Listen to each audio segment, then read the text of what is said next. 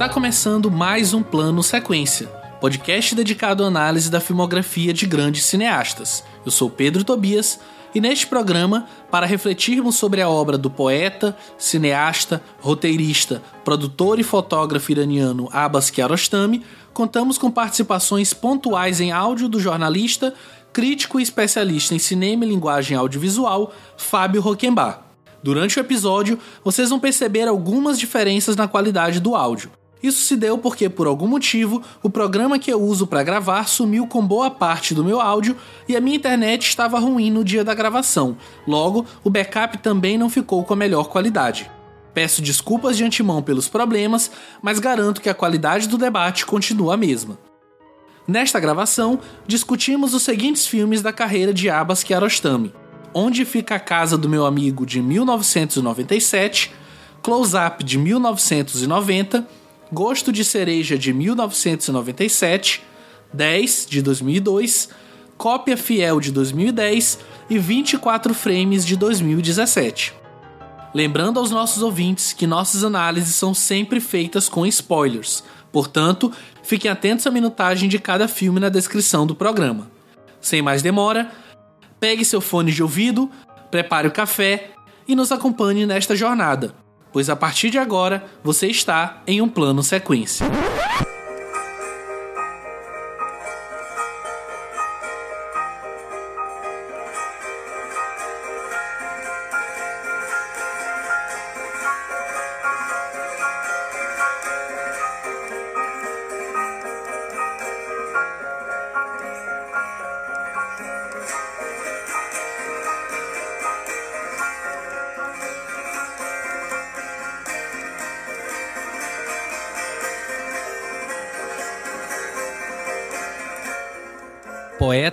Cineasta, roteirista, produtor e fotógrafo iraniano, Abbas Kiarostami nasceu em 22 de junho de 1940.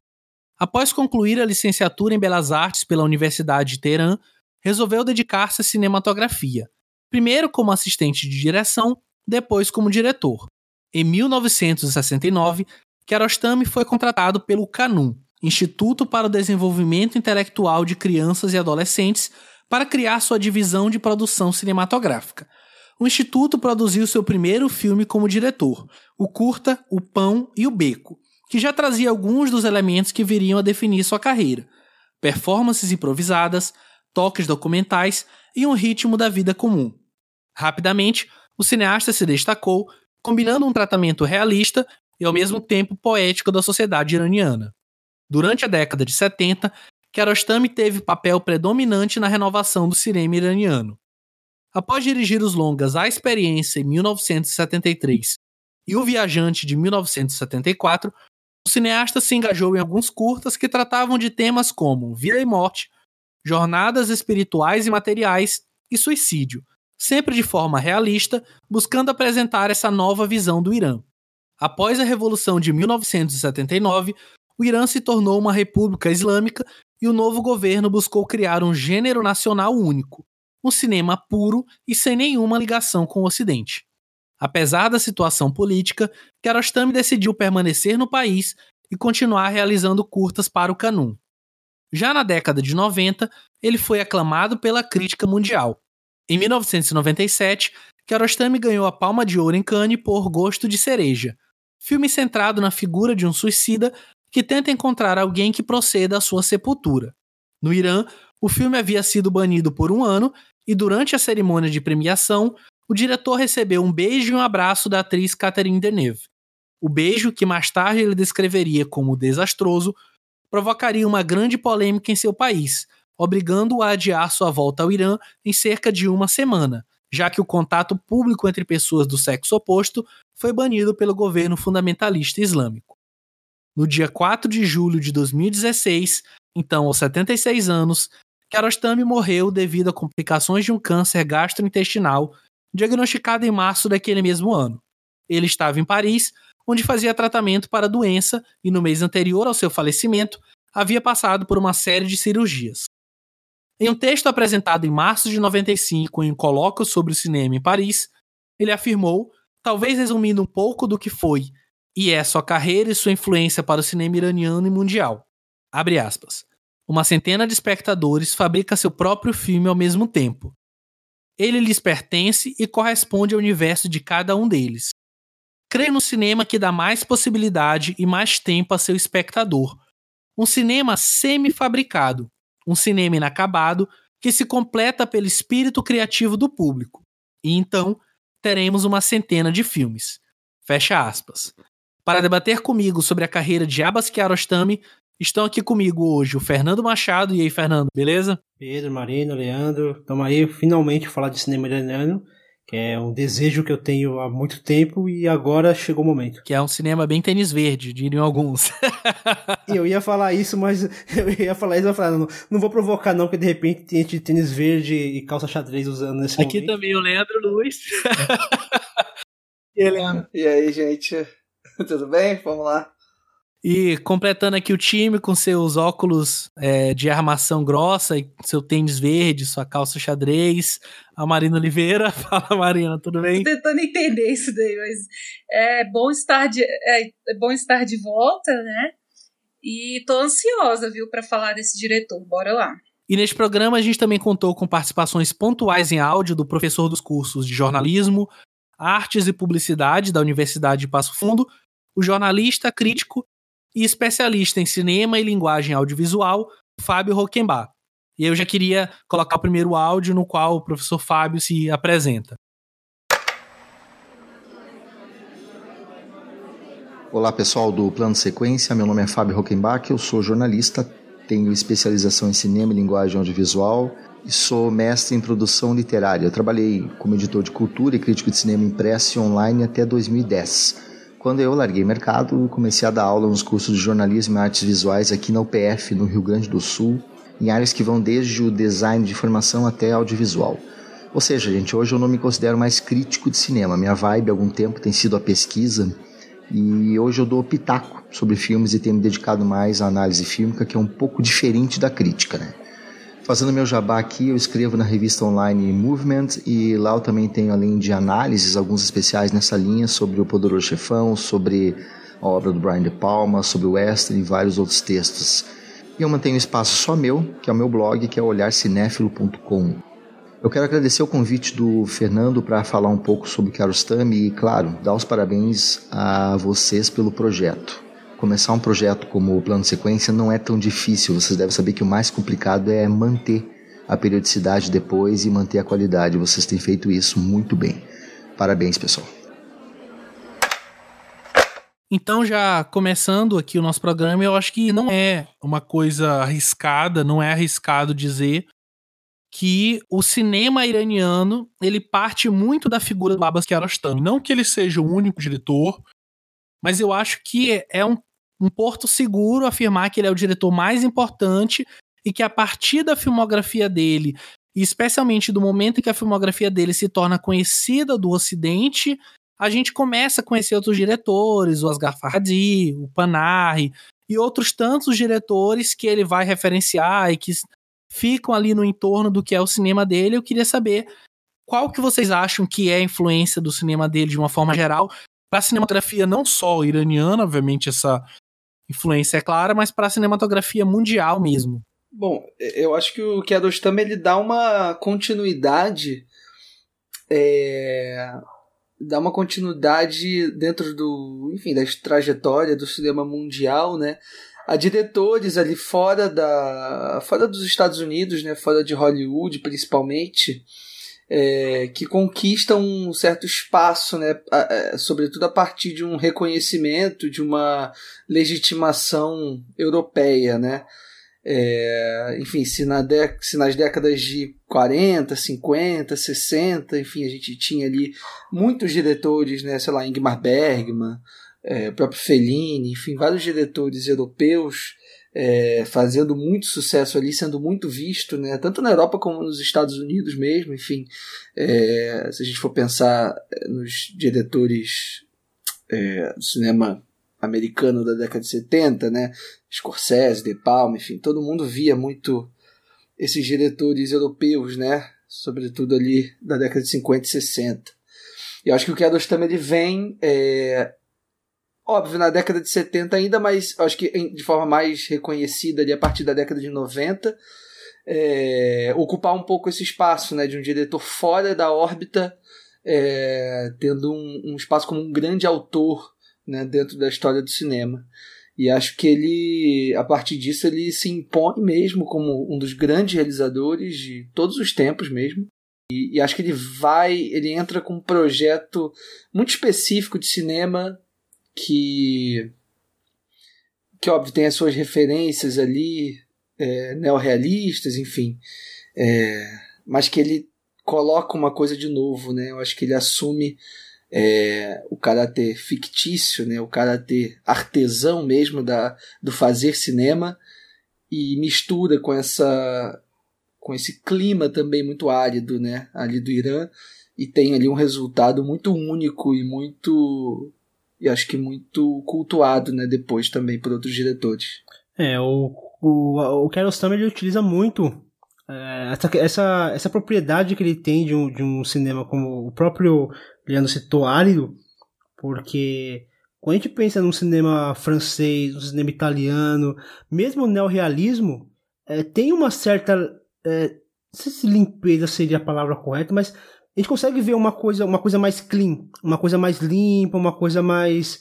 É, sabe, uma, uma, coisa mais. Não, não tão pé no chão assim como, como é o cinema do Kiarostami, quando ele pega, por exemplo, e explora aquelas casas minúsculas de vilarejos que é cheio de, de, de caminhos tortuosos e parece um, um, labirinto empoeirado. Eu acho que isso dá um. Isso deixa, deixa uma coisa muito mais palpável do que talvez os filmes europeus que eram feitos na época, que talvez influenciaram. Apesar de que Kiarostami não era um cara muito cinéfilo, ele mesmo falava que é, ele não era uma pessoa, não era tipo um Scorsese que via tudo que era, que era filme do mundo inteiro, mas acho que ele, ele não só dá uma continuidade, como ele dá uma nova roupagem pro cinema também. Uma roupagem muito mais, muito mais crua, muito mais é, pessoal também. É, a gente até comentou no, no quando a gente tava falando do Quaron, que é aquela coisa do distanciar ele se distancia dos seus personagens e o, e o, e o Carlos Tam é exatamente o oposto, né? Ele se aproxima, ele deixa o cinema muito mais pessoal, muito mais próximo dele, essa brincadeira de ficção com realidade, essa coisa do, da, da, da cópia do original, que ele, que ele brinca com, com o que é verdadeiro e o que é falso. Eu acho que ele acaba dando uma, uma roupagem assim muito particular pro cinema dele e que não funcionaria em outro lugar que não fosse no país dele. E até pela, pela questão da cultural e, e a forma como ele retrata o. que talvez pra gente aqui.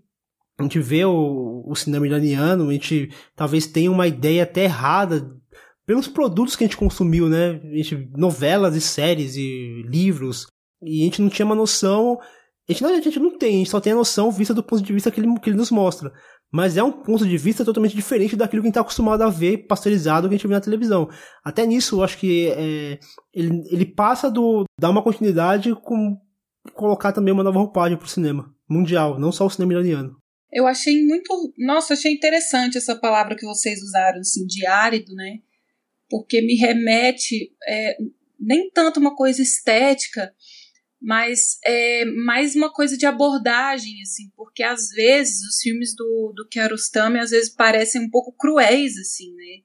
E um pouco distantes, sim, apesar do que o, o Fernando disse, né, que ele acha que o diretor está sempre aproximando os personagens. Eu acho que em alguns momentos tem um pouco de frieza, assim, ele tenta dar esse distanciamento, até mesmo para não haver muito julgamento acerca do, do que está acontecendo, né?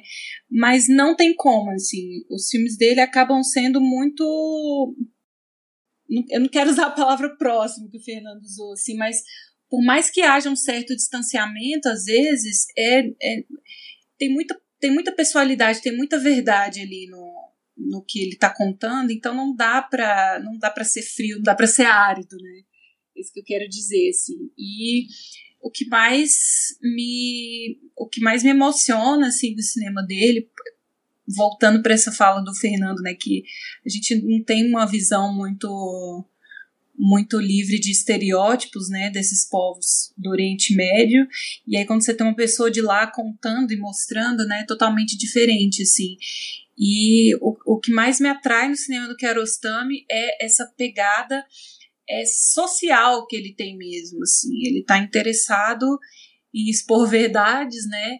É, mas de maneiras muito geniais, muito inteligentes, assim, com, com uma segurança, com um apuro é, estético muito grande, assim, e, e é isso que vocês já falaram também, né? É ficção, mas parece que não, aquela, parece um cinema verdade, assim.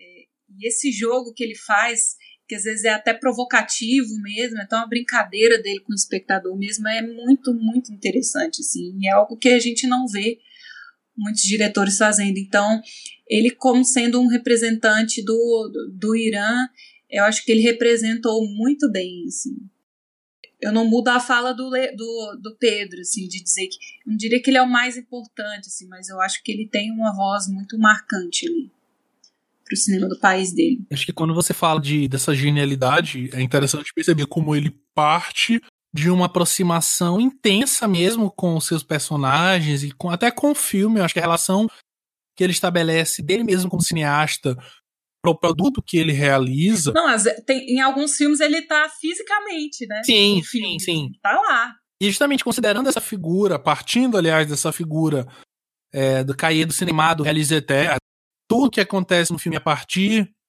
dessa única ideia, dessa fagulha dessa pessoa, eu acho que tá a genialidade dele, dele não se colocar como essa figura num pedestal. Pelo contrário, ele se aproxima do espectador e joga pra gente essa responsabilidade, assim como ele joga pros seus é, personagens. E aí, justamente, eu repiso a frase que ele mesmo usa no colóquio dele em Paris.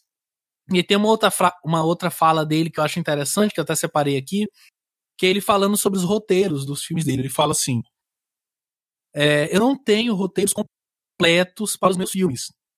Eu tenho uma ideia geral sobre o personagem na minha cabeça, e eu não faço nenhuma anotação até eu encontrar um personagem que seja idêntico ao personagem da minha cabeça.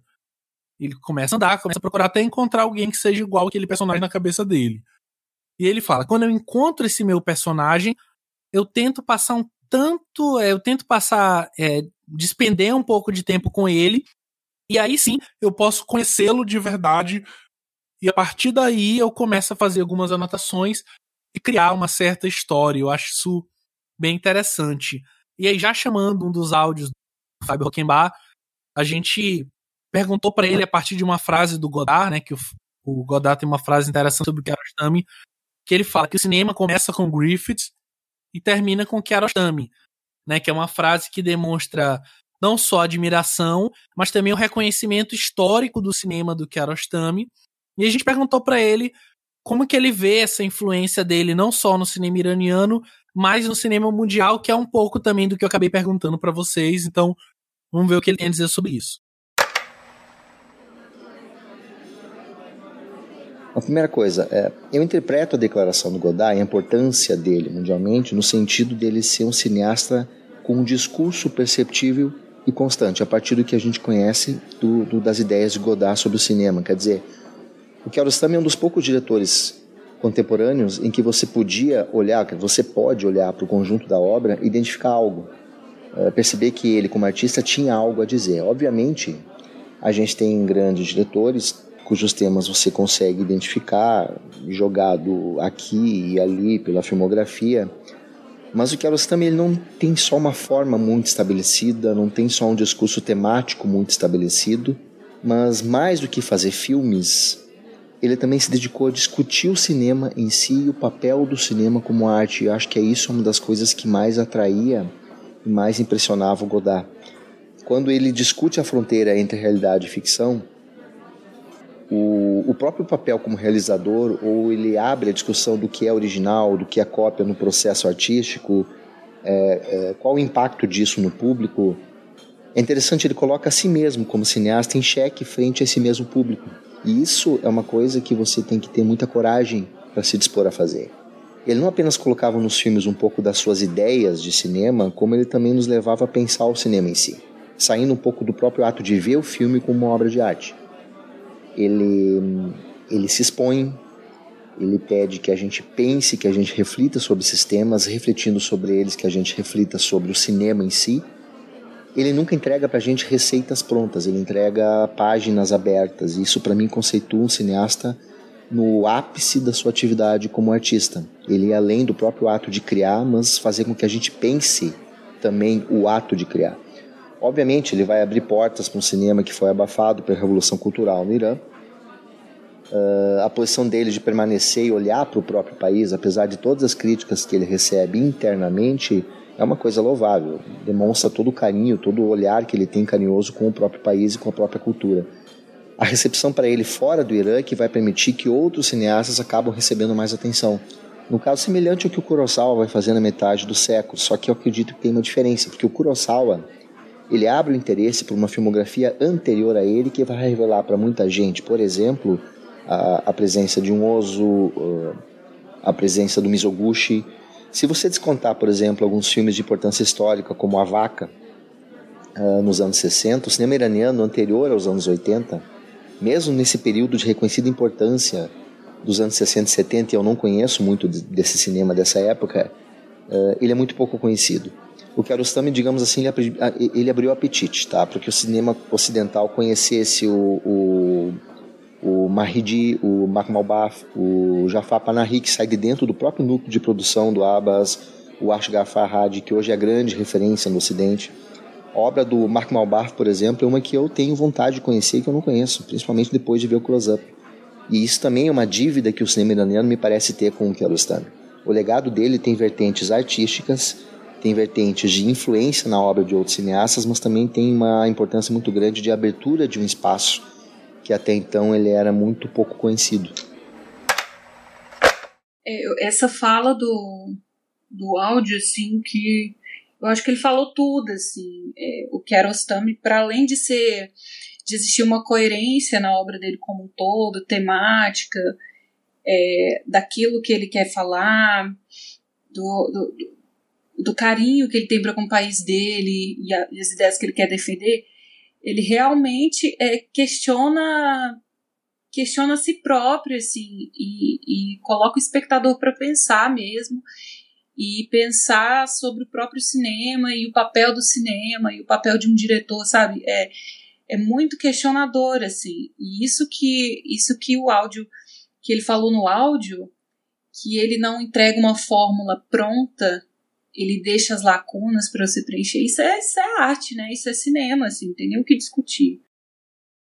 Fazer isso da maneira que o Kiarostami fez, é, no contexto em que ele está inserido, assim, é, é denota uma, uma sabe, uma crudeza, um artista muito nato, assim, é, é impressionante mesmo. O que, eu, o que eu acho bacana também de acompanhar né, a filmografia do Kiarostami, sobretudo se você assiste os filmes numa ordem cronológica ali de lançamento, é perceber que por mais que ele que a gente perceba né, essa essa sofisticação dentro do, do que ele tinha como ideia de cinema, como ideia de, de filosofia também, né? De, de não fazer apenas filmes, mas também de expor ali um certo tipo de pensamento, né? Uma certa forma de, de enxergar a vida, de enxergar as coisas todas. Mas a gente, é, ainda assim, mesmo nos primeiros filmes dele, é, ali no início da década de 70, a gente percebe que ele é, se, mantém, se manteve fiel né, ao longo desse tempo todo a um, a um método, é, assim como o Fábio falou, de nunca encerrar né, as ideias em si mesmas, nunca encerrar os filmes em si mesmos. É, se a gente pega o. Enfim, considerado o primeiro longa, na verdade, dele, né, que é o. É, não sei como ficou a tradução aqui, se é o Viajante ou o Passageiro, enfim. Que é um filme de 74 dele, acho que é o Viajante, né? ele que é um filme sobre a história de um menino que quer ver um jogo de futebol em Teherã, ele mora numa vila, né, afastada, e ele meio que pratica diversos delitos ali, meio que rouba os coleguinhas ou é, pratica uma série de malandragens ali para para conseguir a grana, né, o dinheiro para ir até Teherã e assistir o jogo.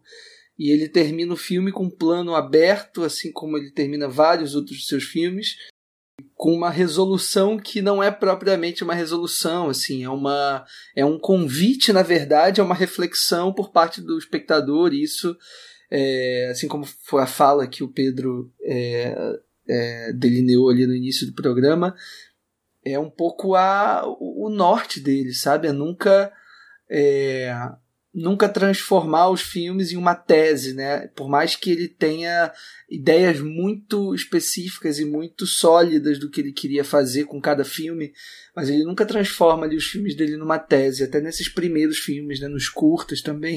E a partir disso ele vai desenvolvendo apenas métodos e dispositivos para transformar o cinema dele numa coisa muito maior ao longo da, da carreira.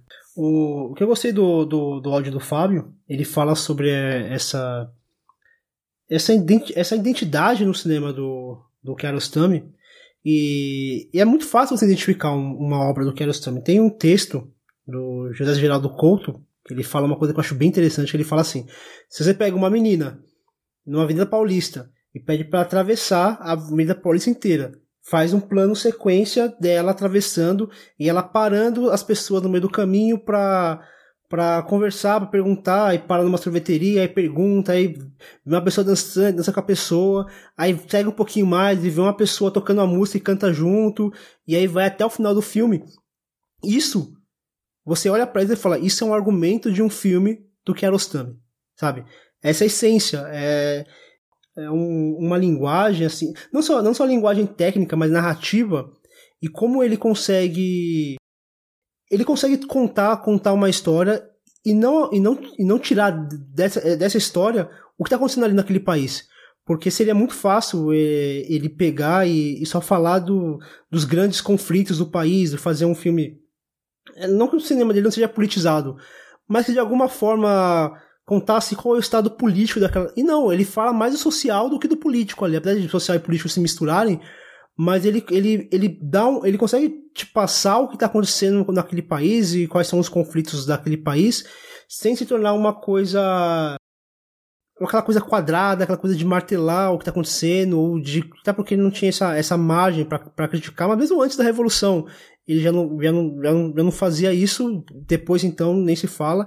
E essa escolha dele permanecer após isso mostra o quanto ele estava pegado e quanto ele ainda apreciava o que aquele país dele tinha para oferecer e como ele passava isso para as pessoas sem romantizar, sem é, esquecer dos problemas, sem esconder os problemas que ali existiam e isso para mim faz, faz o cinema dele ficar ainda mais rico essa verdade que ele passa para é, mim do que ele filma. Fernando eu acho que tem muito filme dele que ele tá mais interessado na jornada do que na conclusão em si, né? Acho que todos, assim, acho que ele tá pouquíssimo preocupado com a conclusão e muito mais do que com é, o que a jornada, o que o trajeto vai fazer de ti como espectador e daqueles personagens também como pessoas, né?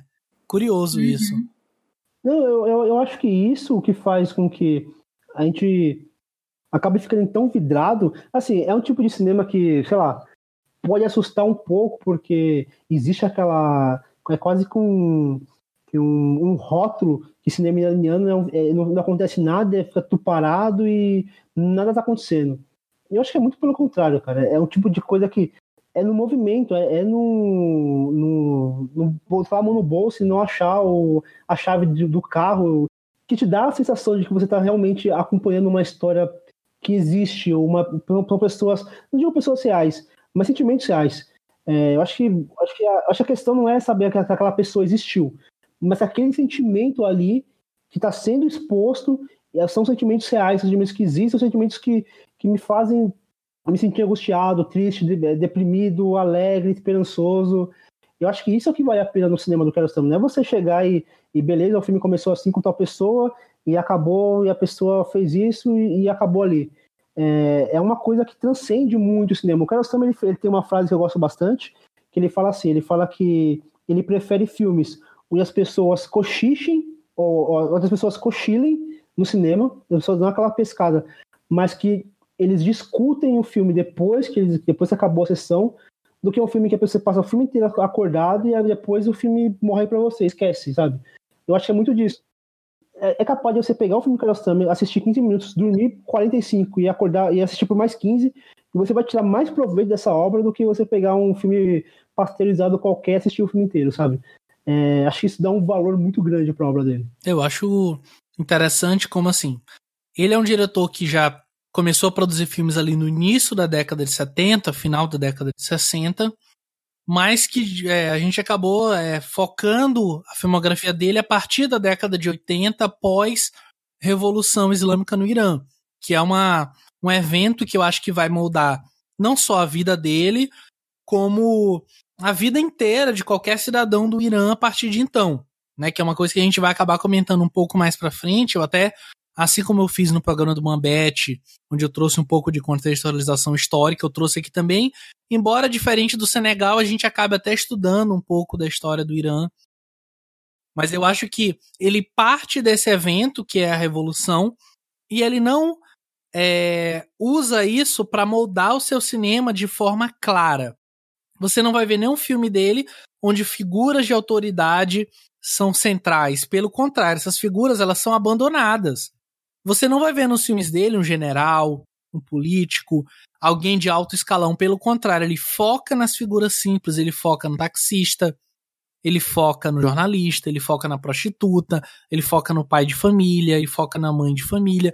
Ele foca em pessoas simples e a partir disso ele constrói de forma até implícita, muito também por conta é, de uma certa repressão que ocorria, ocorre até hoje, hoje em dia um pouco menos, até por conta do processo natural até de globalização, mas ele foca muito no individual, ele foca muito no núcleo intimista e a partir disso ele constrói suas histórias, como é o exemplo, por exemplo, acho que o mais claro de todos o do 10, onde ele parte de uma história simples, mas que quando você chega ao final você entende que aquilo faz parte de um jogo político, social muito maior do que o que está sendo mostrado. Você já virou aliado, né, assim, do, da personagem, né, de alguma sim, forma. Sim, sim.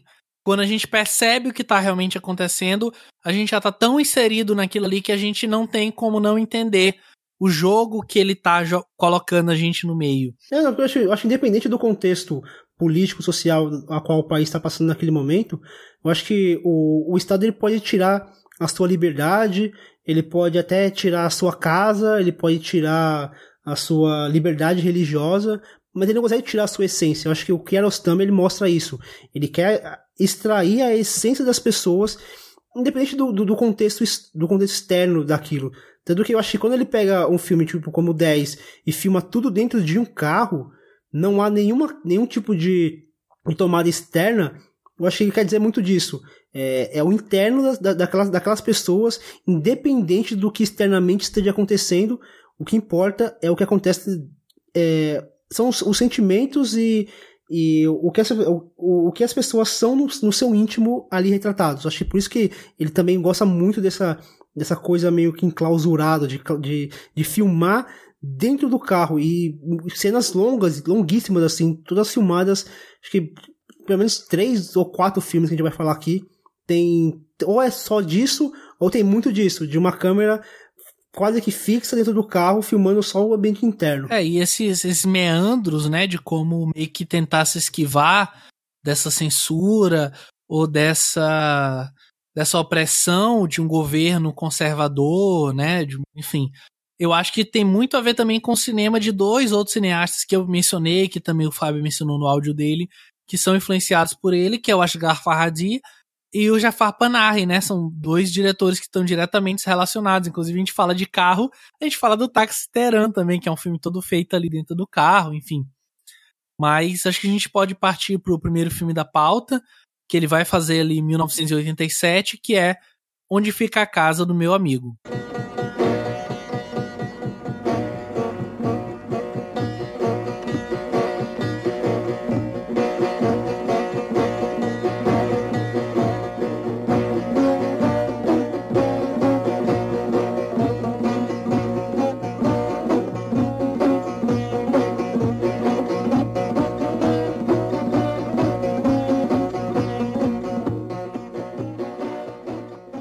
Ahmad, um garoto de 8 anos de idade, pegou por engano o caderno de Mormad, seu amigo de escola. Após seu amigo ter sido ameaçado de ser expulso se não levasse o dever de casa, Armad precisa devolver a ele seu caderno, mesmo que tenha que desobedecer à mãe e procurá-lo no vilarejo distante onde ele mora. E aí, gente, o que, é que vocês têm a dizer sobre esse primeiro filme aqui da pauta? Nossa, esse filme é uma surpresa muito, muito boa, assim assim como o Fernando, eu tenho isso de praxe, assim, eu assisto, até mesmo quando eu vou no cinema, eu procuro não ver nem, nem trailer, sabe? Eu vou mesmo, se estou interessado, vou assistir sem ler sinopse, nem nada. E esse filme, ele me, ele, ele me provocou sentimentos, assim, muito, muito variados, assim. E nesse filme em especial, assim, é aquilo que eu falei. A gente aprende, a gente reflete muito, na, muito mais na jornada do, do personagem é, do que numa possível conclusão para uma trama que é muito simples, na verdade. Isso se concretiza com o final do filme, assim, porque ele está lidando com crianças ali e a gente vê a inocência dessas crianças, né? E como eram. Eu fiquei. Eu dei até risada, assim, no final do filme, porque é, ele parte numa jornada ali para devolver o caderno do amigo, porque ele sente o peso da responsabilidade. Meu Deus, se eu não devolver o caderno, meu amigo vai ser expulso da escola. E eu me senti muito sufocada ali no começo, né? Porque as crianças elas são tratadas como não pessoas, sabe? Não tem direito nem de fala. A mãe do menino não quer saber do que ele tem para falar e ele fica sufocando aquela fala dele, tentando explicar e ninguém escuta esse menino. Depois o cara que pega o caderno dele para tirar um papel e ele falando não, não é meu e tal. E aí no final, quando ele devolve o caderno pro amigo e ele faz a tarefa do amigo, né? Cara, era muito simples. Eu, ele ficou com o caderno do amigo, era só ele fazer a tarefa pro amigo e levar para ele no dia seguinte, né? Só que isso nem passa pela cabeça da criança, assim, ela parte naquela confusão toda. E é isso, assim, não interessa se ele conseguiu entregar ou não o caderno pro amigo. Interessa tudo aquilo que ele viu, toda aquela jornada, né? E aí ele usa de planos longos, assim, bastante abertos, né? Ele gasta um tempo para mostrar o menino correndo, subindo a colina, depois ele descendo, correndo a mesma colina, ele passando pelas ruas, assim, o olhar sempre muito curioso, muito investigativo. Parece que a câmera está tentando conhecer os lugares também, junto com o menino, assim. É, eu adorei esse filme, gostei muito mesmo. Ah, eu também gosto muito. É, esse é um filme. Eu, assisti, eu já tinha assistido faz muito tempo, assim, e já tinha gostado muito, e agora vendo de novo, é, tendo a luz dos outros filmes mais presente, assim, acho que ele ficou ainda melhor para mim. Ele é um filme que encerra né, um pouco uma proposta de cinema que o Kiarostami tinha ali na década de 70, onde ele fez o Viajante, né, o A Experiência, que a gente já comentou aqui, e vários outros curtas, né, nessa nessa jornada dele ali pelo aquele instituto de educação. Então ele está sempre, é, sempre trazendo personagens é, crianças, né, personagens infantis para trazer temas muito simples e muito muito educativos mesmo, né, temas morais, digamos assim. O, esse onde fica a casa do meu amigo, ele meio que consolida, né, esse esse todos esses outros filmes que ele vinha fazendo até então. Acho que é o filme mais bem bem feito tecnicamente também, né? Um filme que ele tinha um pouquinho mais de, de grana e um pouco mais de estrutura ali para poder fazer. E aí ele se permite também algumas alguns desvios assim na trama também, mais do que ele fazia antes, né? Antes os filmes dele eram mais diretos, né? Ou a experiência, né, sobre o garoto que é assistente de uma loja de fotos e quer conquistar uma menina, ou sobre o viajante, que é esse menino que quer ver o jogo de futebol, eles são sempre muito diretos, né? E o Onde Fica a Casa do Meu Amigo, ele apesar de ter uma premissa direta, o filme se permite vários meandros, né? Vários caminhos tortuosos ali que, que vão dando uma, uma, uma força para o filme que é muito bacana de ver. É, todos aqueles momentos em que ele é, caminha né, de um vilarejo até o outro e é um trajeto longuíssimo, aí tem uma hora que ele volta e aí vai de novo. E aí a gente fica torcendo para ele chegar na hora e começa a escurecer e começa a ficar perigoso, né? Você fica, gente, uma criança perdida nessas ruas tortuosas aí do, do, desses vilarejos, né? É. E ele, ele faz uma série de sugestões que funcionam muito mais pra gente do que pra criança, né? tipo o encontro dele com aquele senhor mais velho, É. que é meio que uma coisa que vai se repetir em toda a abertura de Gosto de Cereja, na qual ele sugere algo pro espectador que talvez o personagem não não seja ciente, né? Curioso E isso. é um filme que, que, que é bacana também, porque ele, ao mesmo tempo ele encerra né, esse, digamos assim, essa fase né, do Kiarostami, acho que encerra com perfeição, inclusive, e ao mesmo tempo abre um espaço enorme para o que está por vir, né? Tanto que ele é um filme que faz parte de uma trilogia, né? A gente tem o E a Vida Continua e depois o, o Através das Oliveiras, que são dois filmes de desdobramentos do Onde Fica a Casa do Meu Amigo, dois filmes completamente diferentes desse, né? E que abrem um espaço para um, um, um próximo cinema que o Kiarostami vem a fazer depois, né? Ô, Leandro, você falou sobre. Primeiro sobre a trilogia, né? Vale mencionar que é uma trilogia chamada de trilogia Cocker, porque até o próprio Kiarostami fala que na cabeça dele não é bem uma trilogia, mas é considerada só porque se passa ali no mesmo lugar, que se chama Cocker, que é uma vila que fica na província de Gilan, no Irã, os três filmes. É, mas especialmente eu queria perguntar para vocês, começando por você, mas também pro restante do pessoal, é, porque esse é mais um dos filmes que ele faz é, a partir da sua função no Canum, né, que é um instituto para o desenvolvimento intelectual de crianças e adolescentes. Mas é, tanto esse quanto Experiência, quanto Viajante, como que vocês acham que esses filmes se coadunam até com os próprios interesses desse instituto? E qual é a mensagem que eu imagino que o instituto deveria querer que fosse passada com esses filmes? Que foi uma coisa que eu me perguntei muito vendo todos eles. Cara, eu vou até cortar o, o, o Leandro aqui um pouco, assim, porque, na verdade, ele faz uma crítica bem bem progressista, assim, bem, bem forte em relação à rigidez e em relação aos, aos costumes tradicionais da, da, da família iraniana, assim, ele vai condenar bastante a maneira como a, a educação das crianças é conduzida, é, especialmente no ambiente acadêmico, assim, né? E é muito bonito a maneira como ele encerra o filme. Vocês, eu acho que foi o Fernando que comentou que ele muitas vezes vai encerrar o filme em planos abertos e que ele encerra com um plano detalhe de uma flor dentro do caderno, né? Que eu interpreto muito assim que é, o menino ele é, ele é ignorado, ele é tratado como um fantasma assim durante todo o filme, né? Ele é agoniado, escurecendo e ninguém liga para esse menino que tá sozinho, muito longe de casa, de querer ajudar ele, saber para onde ele está indo, e apenas um senhorzinho que tem muita dificuldade de locomoção, bem velhinho, né, desempregado ali, que é o único que se interessa em ajudar ele, esse senhorzinho entrega essa flor para esse menino, assim, e eu interpreto isso muito como um gesto muito simples de, de carinho, de gentileza, assim, para com uma criança, sabe? De parar e escutar o que a criança tem para dizer, não custa, não não custa muito, né? E aí o menininho ali no final do filme, quando ele devolve o caderno pro amigo, e o professor abre tem uma, uma flor ali dentro do caderno, eu acho que é isso, assim. Não precisa dessa rigidez toda para você educar uma criança, que é o que é o discurso ali do avô dele e tal, mas que existe um caminho é, de mais empatia, mais gentileza para você lidar com essa com essas gerações, com essas crianças que você está educando ali, sabe? Eu acho bem para frente, bem para frente assim esse discurso do filme. E é por isso assim que o cinema dele era, foi bastante criticado assim, né? Porque ele tinha esse olhar bem bem moderno mesmo para as coisas e bem sutil ao mesmo tempo, né? É, eu acho que aqueles adultos ali acabam se tornando uma, uma espécie de deseducação, porque a gente parava pra pensar. A mãe, no começo do filme, ignorava totalmente qualquer tentativa da criança em ajudar o amigo dela.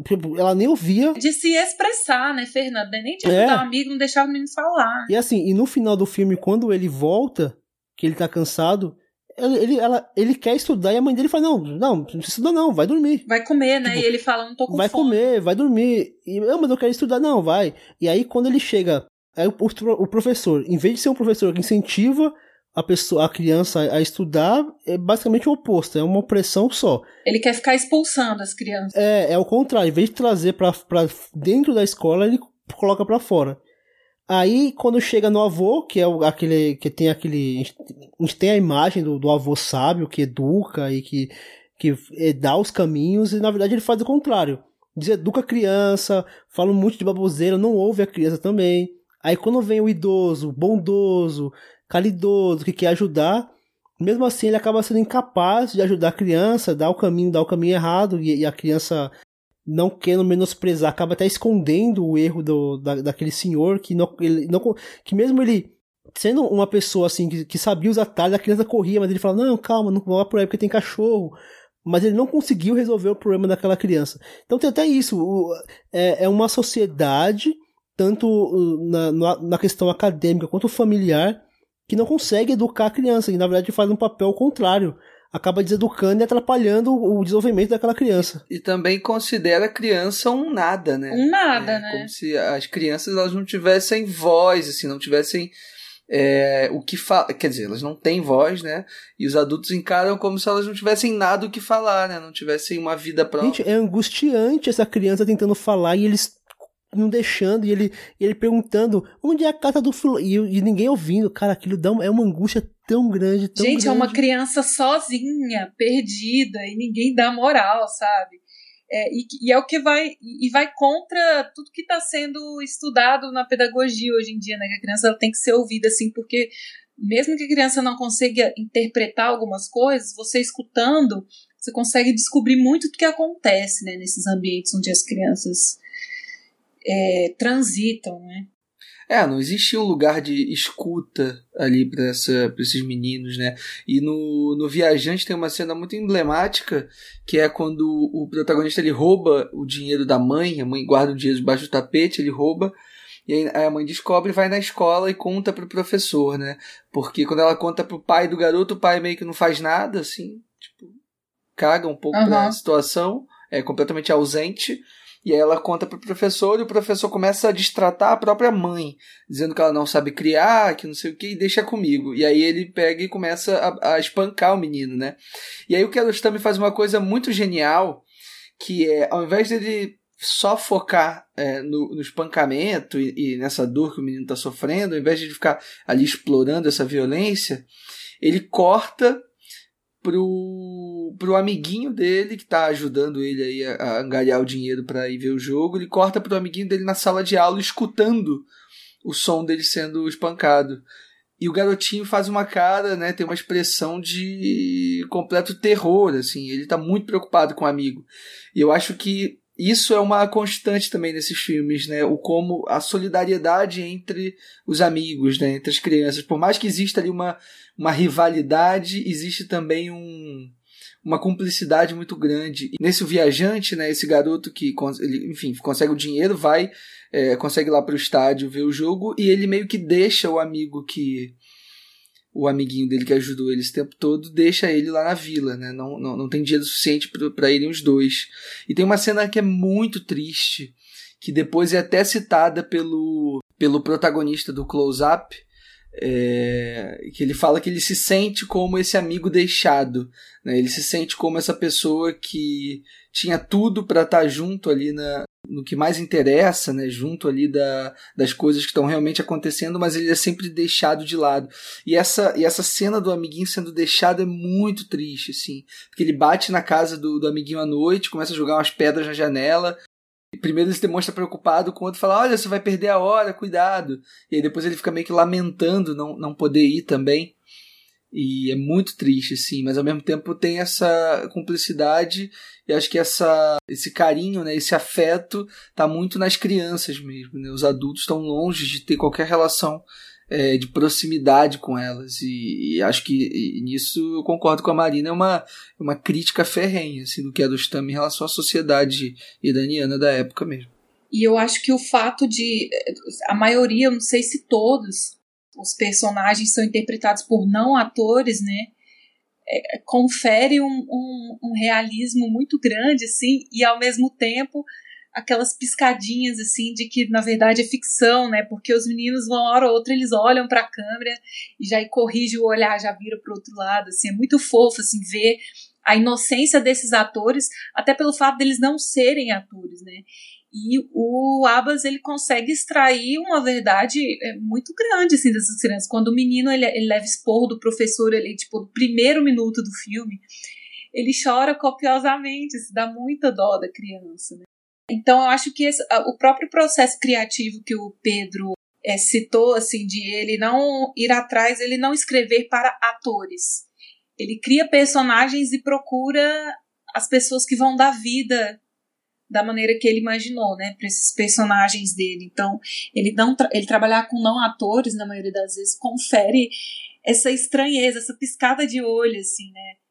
Nossa, parece tão verdade, mas não é ao mesmo tempo, mas na verdade é, porque é uma criança, né, que realmente passa por esse tipo de coisa na escola. Então é, é, é muito intrigante mesmo. E uma coisa que eu acho, que eu, acho, que eu fiquei bem, bem interessado assim, porque a gente tem uma ideia muito errada de quando a gente vê, você vê uma imagem aérea da, por exemplo, você vê uma cidade, uma, uma imagem aérea da, daquela, daquela, daquele vilarejo de Coker. A gente já imagina que seja um vilarejo carente, pobre e as crianças não, não têm acesso à educação e tudo mais e tal. Por mais que existe assim a crítica do, do, do Abbas aqui, da, da forma como é orquestrada essa, essa educação, mas todos os filmes que tem uma criança, de alguma maneira, essa criança ela tem uma educação, ela busca uma educação, ou ela já, já estudou, ou ela está estudando. Isso eu acho, eu acho que até muda um pouquinho aquela, aquela visão preconceituosa que a gente tem de olhar aquilo e achar que é um, que é um lugar que, onde, a, onde não, não há qualquer tipo de educação. Não, há sim, há, há, há, que, se, há que se criticar a, a maneira como é dado, mas ela, ela é, é, posta e ela tá ali. E outra crítica também que, que, que dá para perceber, até imagisticamente falando, não só no, no, texto, mas na imagem, que o, o Kiarostami, por ser um fotógrafo, ele tem um, uma visão assim, imagética que, que é brilhante, como ele coloca essa criança sempre e geralmente em, em, plano aberto, destacando a grandiosidade daqueles lugares. Quando, a, quando essa criança ela vai passando por aqueles labirintos, assim, é assustador porque é, qualquer momento você percebe, você, você, imagina que aquela criança vai se perder e tudo parece muito grande perto da, daquela criança. Uma porta, assim, que ela deve ter um metro e, e, e sessenta, um metro e oitenta, que elas são portas até pequenas, um adulto precisava abaixar, mas para aquela criança aquela porta fica enorme, um, um, um, beco fica enorme, uma pontezinha fica enorme, aquela estrada em zigue-zague para subir aquele morro, perto daquela criança, tipo, é tudo muito grande, é tudo muito opressor. Aquela criança ela fica ela, ela se sente oprimida, não só pelas pessoas, mas pela sociedade em si. E ele consegue fazer isso por meio apenas de imagem. E não precisa, de, não precisa falar isso, sabe? Basta a gente ver que a gente consegue identificar.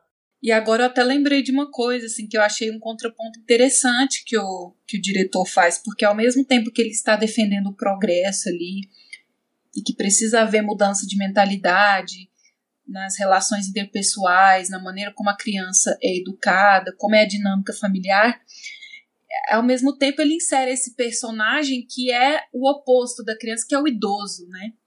Que é o idoso que, como a criança, está abandonado também, porque com o progresso, é, algumas profissões são deixadas de lado, né? Elas são descontinuadas, né?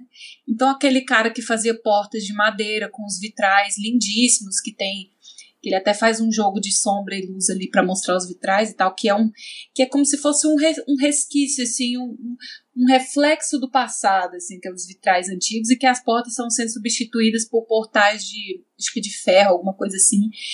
E aí ele faz esse comentário, né, que com a mudança vem as coisas boas, mas algumas pessoas acabam que não conseguem se se se reinserir nesse modelo novo, elas acabam ficando para trás também, né? Aí acaba que esse senhorzinho abandonado acaba sendo cúmplice da criança que está largada ali também. É, e falando do filme, ele faz esse filme aqui alguns anos depois da Revolução Islâmica, e aí, como eu comentei no começo, trazendo um, um certo contexto, assim como eu fiz também no programa do Mambete, né? É, a Revolução Islâmica do, do Irã foi é um evento que marcou não só a vida do Kiarostami, mas como a vida, de uma forma geral, de toda a população iraniana.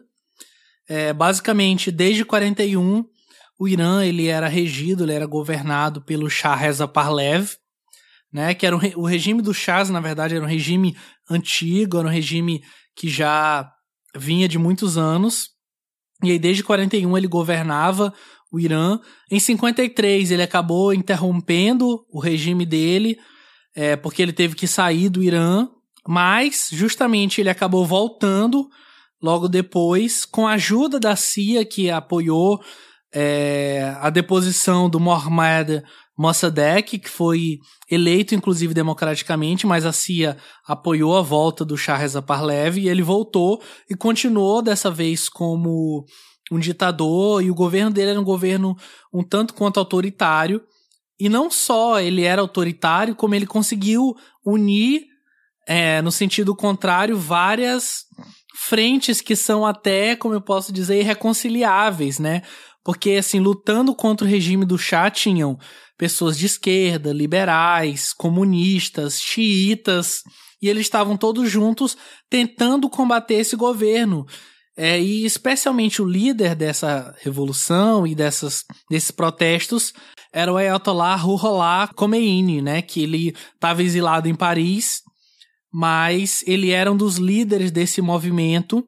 Mas apesar dos protestos terem começado já no final da década de 70, ali 77, 78, o ápice deles mesmo foi 8 de setembro de 78, quando aconteceu a Sexta-feira Negra, na qual cerca de 90 pessoas foram mortos, é, e isso meio que gerou uns protestos um pouco mais fortes, e aí a partir disso a situação política no Irã ficou irreconciliável, o Shah acabou sendo deposto, e aí nessa disputa de poder para ver quem ficaria depois dessa deposição, quem ganhou, obviamente, foi Khomeini e acabou instaurando no Irã essa república fundamentalista islâmica que segue até hoje, hoje já com o filho dele, onde o governo religioso fala muito mais do que o governo político.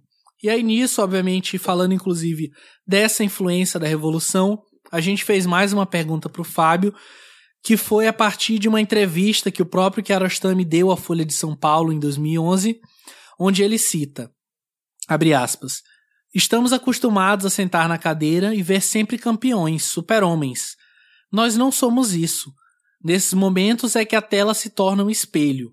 A tela de cinema é um espelho onde vemos a nós mesmos. Fecha aspas. E aí a gente perguntou para ele como que ele vê essa relação entre o cinema do Kiarostami com essa identidade, essa autenticidade dos filmes dele que acabaram sobrevivendo à Revolução Islâmica de 79 no Irã. Então vamos ver o que, que ele falou sobre isso.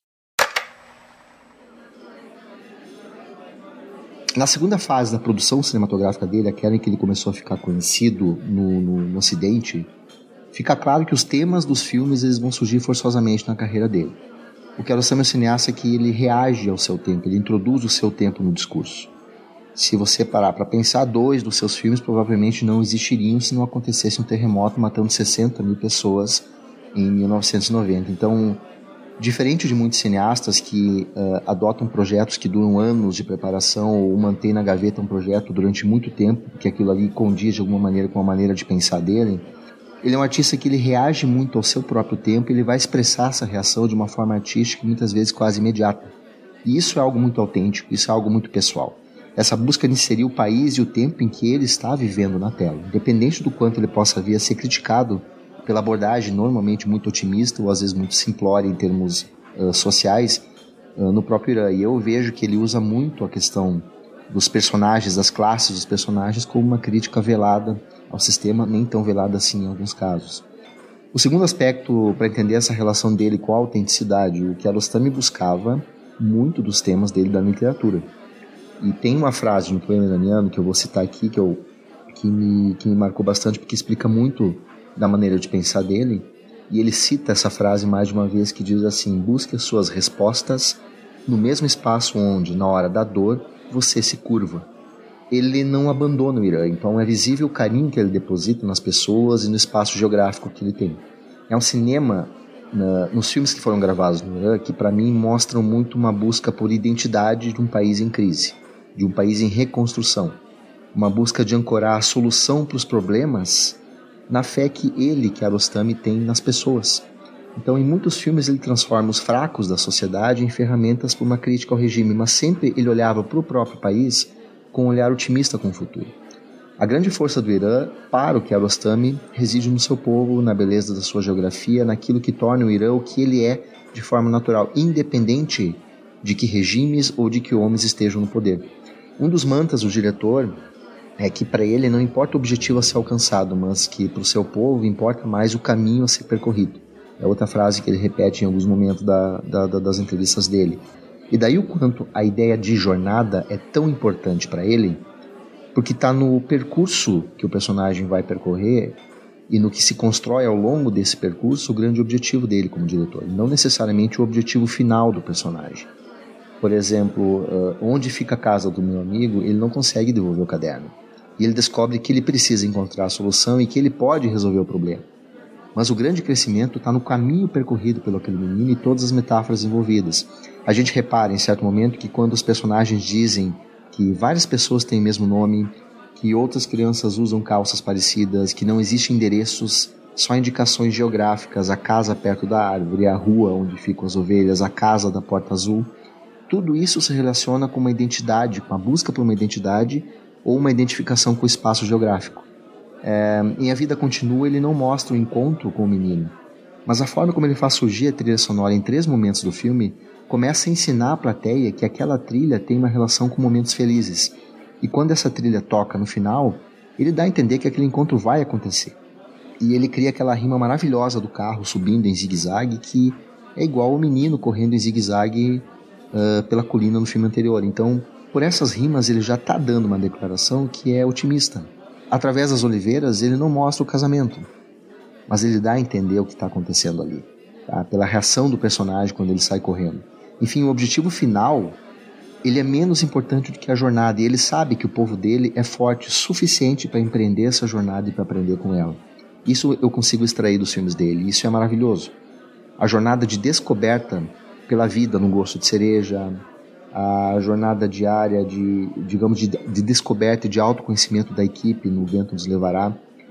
E quando ele depois vai quebrar as barreiras entre a realidade e a ficção, seja no final do Gosto de Cereja, ou seja ao longo da trilogia Cocker, uh, me parece que ele conclui que esse diálogo de afirmação da identidade mexe com a nossa percepção do que é real, do que é ficção, que ele sai desse território do discurso da identidade que ele discute o poder do cinema nesse processo, é isso que torna os filmes dele tão amplos e duradouros, porque não é apenas um tema envolvido, quanto a forma como ele faz isso. É, então, quando ele fala, que você que eu acho que, que reflete, vai refletir nos demais filmes dele, é essa questão do, do filme que reage aos acontecimentos. Eu acho que assim, quando você pensa num, regime como numa revolução como foi a revolução iraniana, revolução islâmica, a gente já começa a pensar em censura, em filme que não vai ser mais produzido, e é, como que o diretor vai, vai fazer filme agora. E o, e o que ele faz, ele se apropria de todas essas, essas novas. Essa, esse novo regime, ele se apropria de tudo que, que ele está proibido de fazer. E aí ele faz uma coisa assim, tipo, ele meio que subverte tudo isso. Ele, ele não fica preso. Mesmo ele, mesmo estando diante de uma, uma situação onde muito do que ele faz, muitos dos filmes dele, inclusive, nem foram, nem, nem foram exibidos na época no Irã por conta disso, mas ele não se. É meio que não se deixa. Não deixa de fazer o seu filme por conta disso. Ele reage a isso. Ele não, ele não permite que o, que o sistema molde os seus filmes. Ele faz os seus filmes é, reagirem ao sistema. Isso é uma coisa que a gente vai ver assim é, nos decorrer dos filmes, talvez não nem tanto no, nos dois últimos, porque até os fazem fora do, do Irã, mas na trilogia Cocker mesmo é, é perfeita. Até a gente não, não vai falar dos dois restantes, dos dois filmes subsequentes, mas acho que vale a pena correrem atrás e assistirem, porque são, são obras assim que complementam bastante e e dão uma visão geral do que, do que, do que é essa, essa situação geopolítica ali naquela, naquela, naquele país, naquela, naquela época. A gente já pode então passar para o filme seguinte da pauta, que ele vai fazer em 1990, Close Up.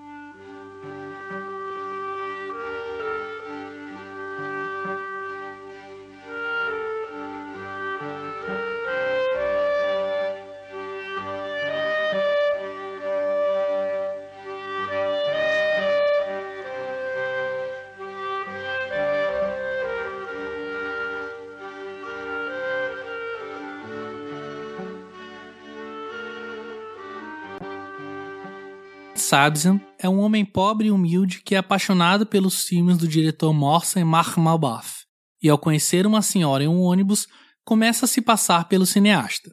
Forjando ser outra pessoa, ele entra na casa da família e promete colocá-la no seu próximo filme caso ela lhe dê dinheiro. Percebendo que pode se tratar de um golpe, eles avisam a polícia e Hossein vai a julgamento por tentativa de fraude. Eu já queria começar meio que fazendo um, uma certa provocação, porque eu diria que, pelo menos da minha parte, esse foi um filme que eu acabei não entendendo. Eu vou colocar assim. Porque, para mim, esse link que ele faz entre o real e o fictício acaba não funcionando tão bem. E aí, justamente por isso, eu acabei não me conectando tanto com o filme e, por consequente, acabei não gostando tanto assim.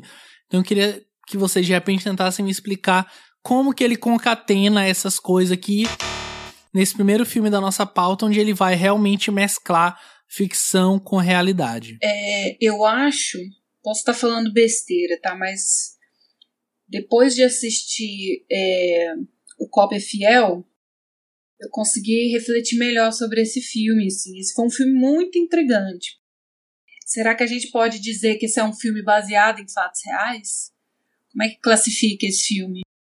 E depois de assistir, de assistir Copa é Fiel, eu fiquei pensando assim, porque ele faz um jogo bem interessante de filmar o tribunal lá, o julgamento, né? Como aconteceu de fato, né? até mostra ele pedindo permissão do juiz e tal para poder filmar.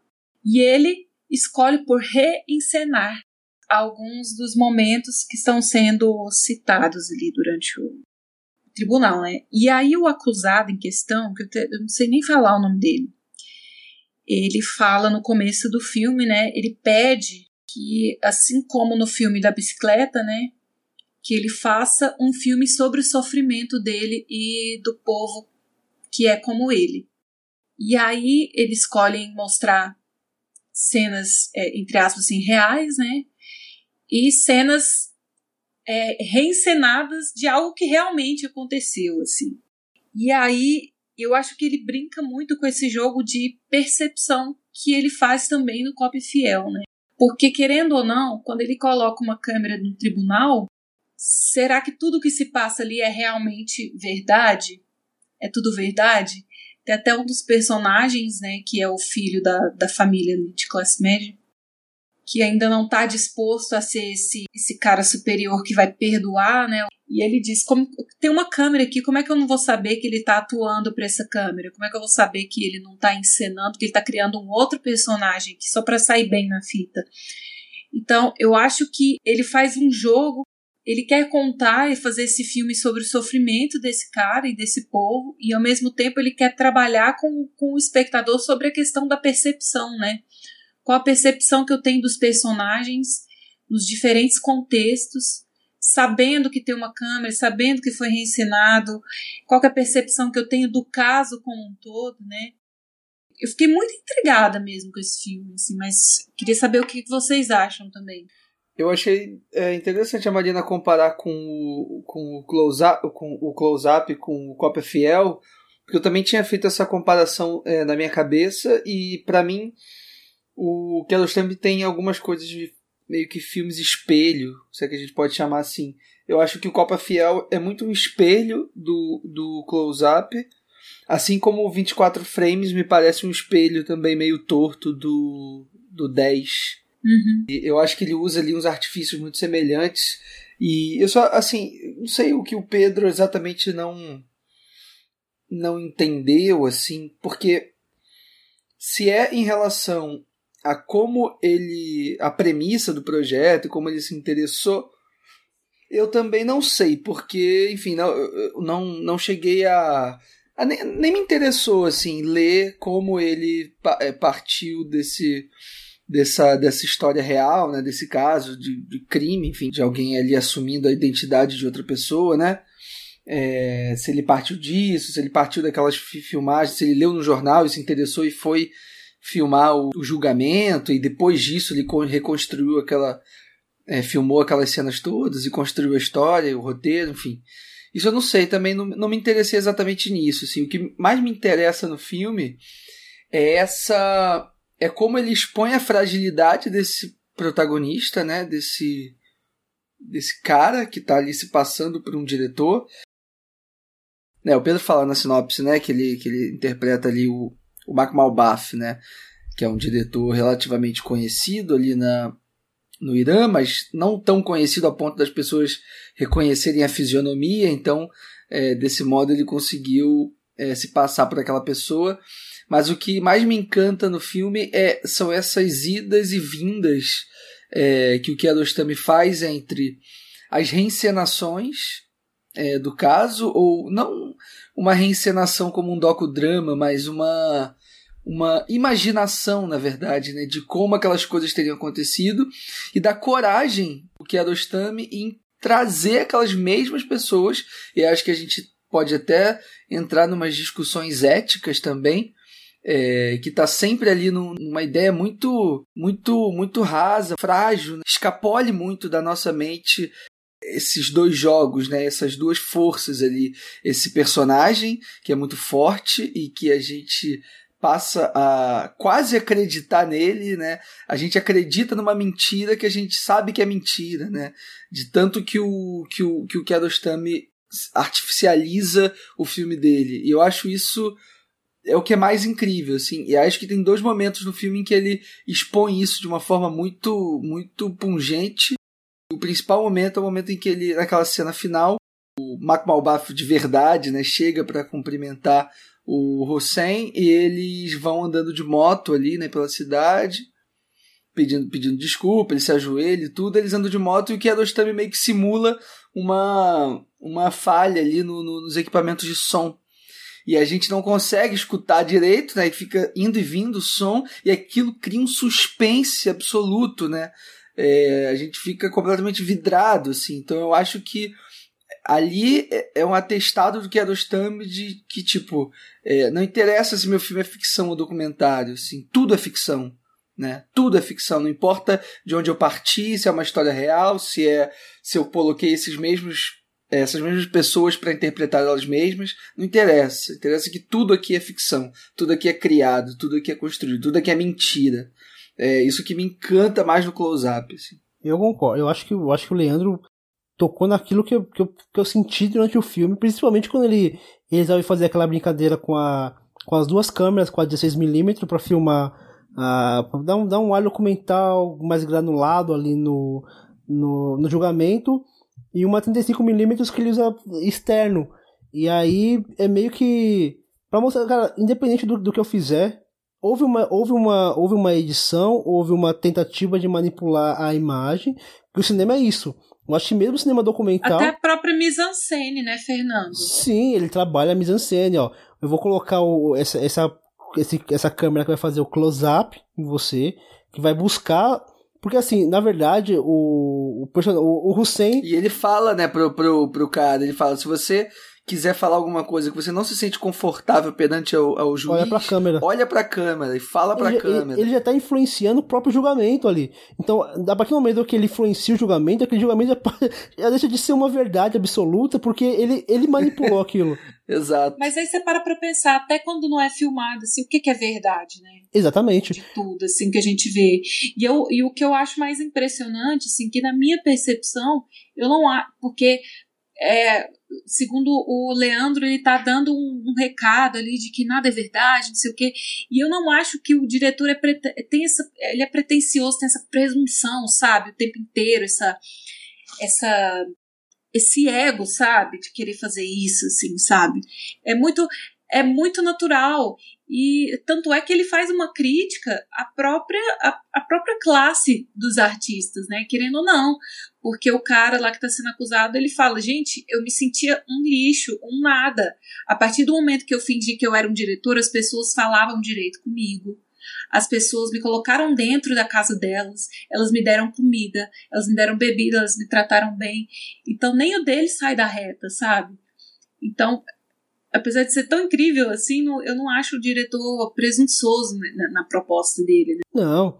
Tanto que ele joga, ele joga a verdade pro espectador. Esse, o, o espectador que vai ver aqui vai falar: ó, isso é verdade, isso é não, isso é real, isso não é. Isso é, é, uma, é, uma, é uma brincadeira de, de falso e, e, verdadeiro, quando na verdade ele deixa muito claro que tudo na verdade ali é falso, tudo na verdade ali é, é uma encenação. O que eu acho foda também é que isso praticamente todos os filmes do Kiarostami, né? Sempre tem um dispositivo, mas esse dispositivo nunca é raso, ele nunca é simples, ele nunca é ele nunca é dado no início de uma, de uma forma mais é, objetiva, assim. Ele vai, parece que ele vai diluindo é, as descobertas desse dispositivo, né, deixando a cargo do espectador ao longo do filme inteiro, né?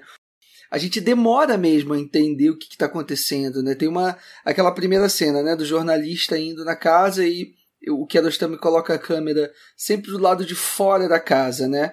E inclusive se permite alguns devaneios, né? Como aquele momento da latinha é, andando lenta, é, caindo ali lentamente pela rua, né? E a câmera acompanha e você fala, gente, é, tem uma loucura acontecendo dentro daquela casa e eu tô acompanhando a olhando latinha. para essa latinha, né? É, e ele faz isso obviamente de uma forma muito bem pensada e, e, e acho que isso é o grande é o grande barato assim dessas dessas inserções do Kiarostami, né? E aí depois, ao longo do filme, a gente vê a mesma cena, só que da perspectiva de quem tá dentro da casa, né? E só que muito depois, então ele vai, né, oferecendo esse as regras do próprio jogo, né, as regras do filme, muito aos pouquinhos, né? É muito intrigante mesmo. Eu acho assim, é, ao mesmo tempo que eu acho curioso ele usar a própria figura do Mark Malbaf, né, que é um cineasta real que existe, inclusive é um grande cineasta também iraniano, Um que inclusive cineasta. passou a ser mais conhecido a partir da figura do próprio Kiarostami, do close-up, né? Porque muita gente foi atrás pra saber, ah, que diretor é esse? Vamos ver esse filme. Exato. O, o Mark Malbaf tem um filme que eu sou apaixonado, que é o Salaam Cinema, que ele faz um filme sobre, sobre um teste de elenco para um suposto filme que ele faria. Ó, legal, hein? Cara, é muito irado. Eu, gosto- eu sou muito fã desse filme, assim. É, depois procurem pra ver. Mas, assim, falando sobre o, o close-up, como eu falei, eu acho que pra mim ele tem uma certa leitura que é inacessível. Porque eu fico muito confuso, diferente, por exemplo, do Cópia Fiel, ou do 24 Frames, ou do 10, por exemplo, ou até do Gosto de Cereja.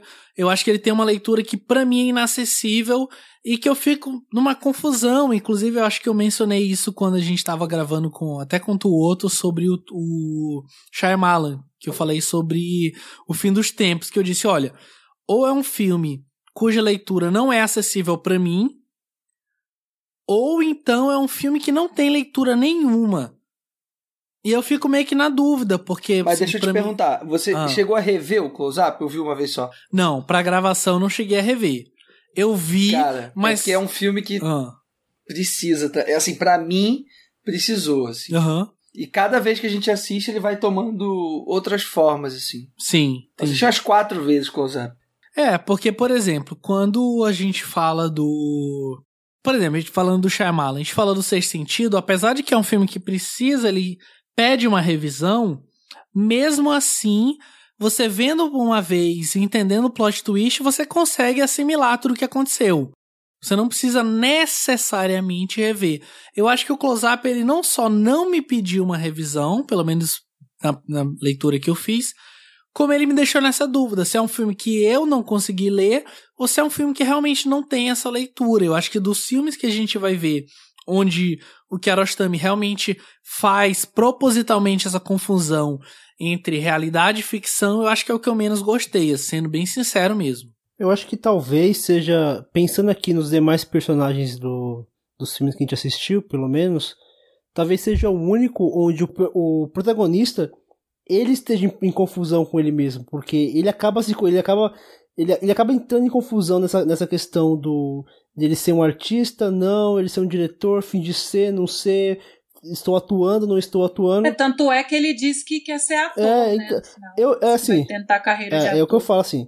é, eu me conectei muito com todos os personagens do, do, do, do- dos seis filmes que a gente tá falando aqui, mas de to, só do 24 frames que não tem personagem. É, Justo, todos né? os demais filmes que a gente assistiu da, da pauta, me conectei demais. No close-up, não, eu fiquei. Eu, eu assisti mais afastado, assim. Não, não foi um filme que me pegou.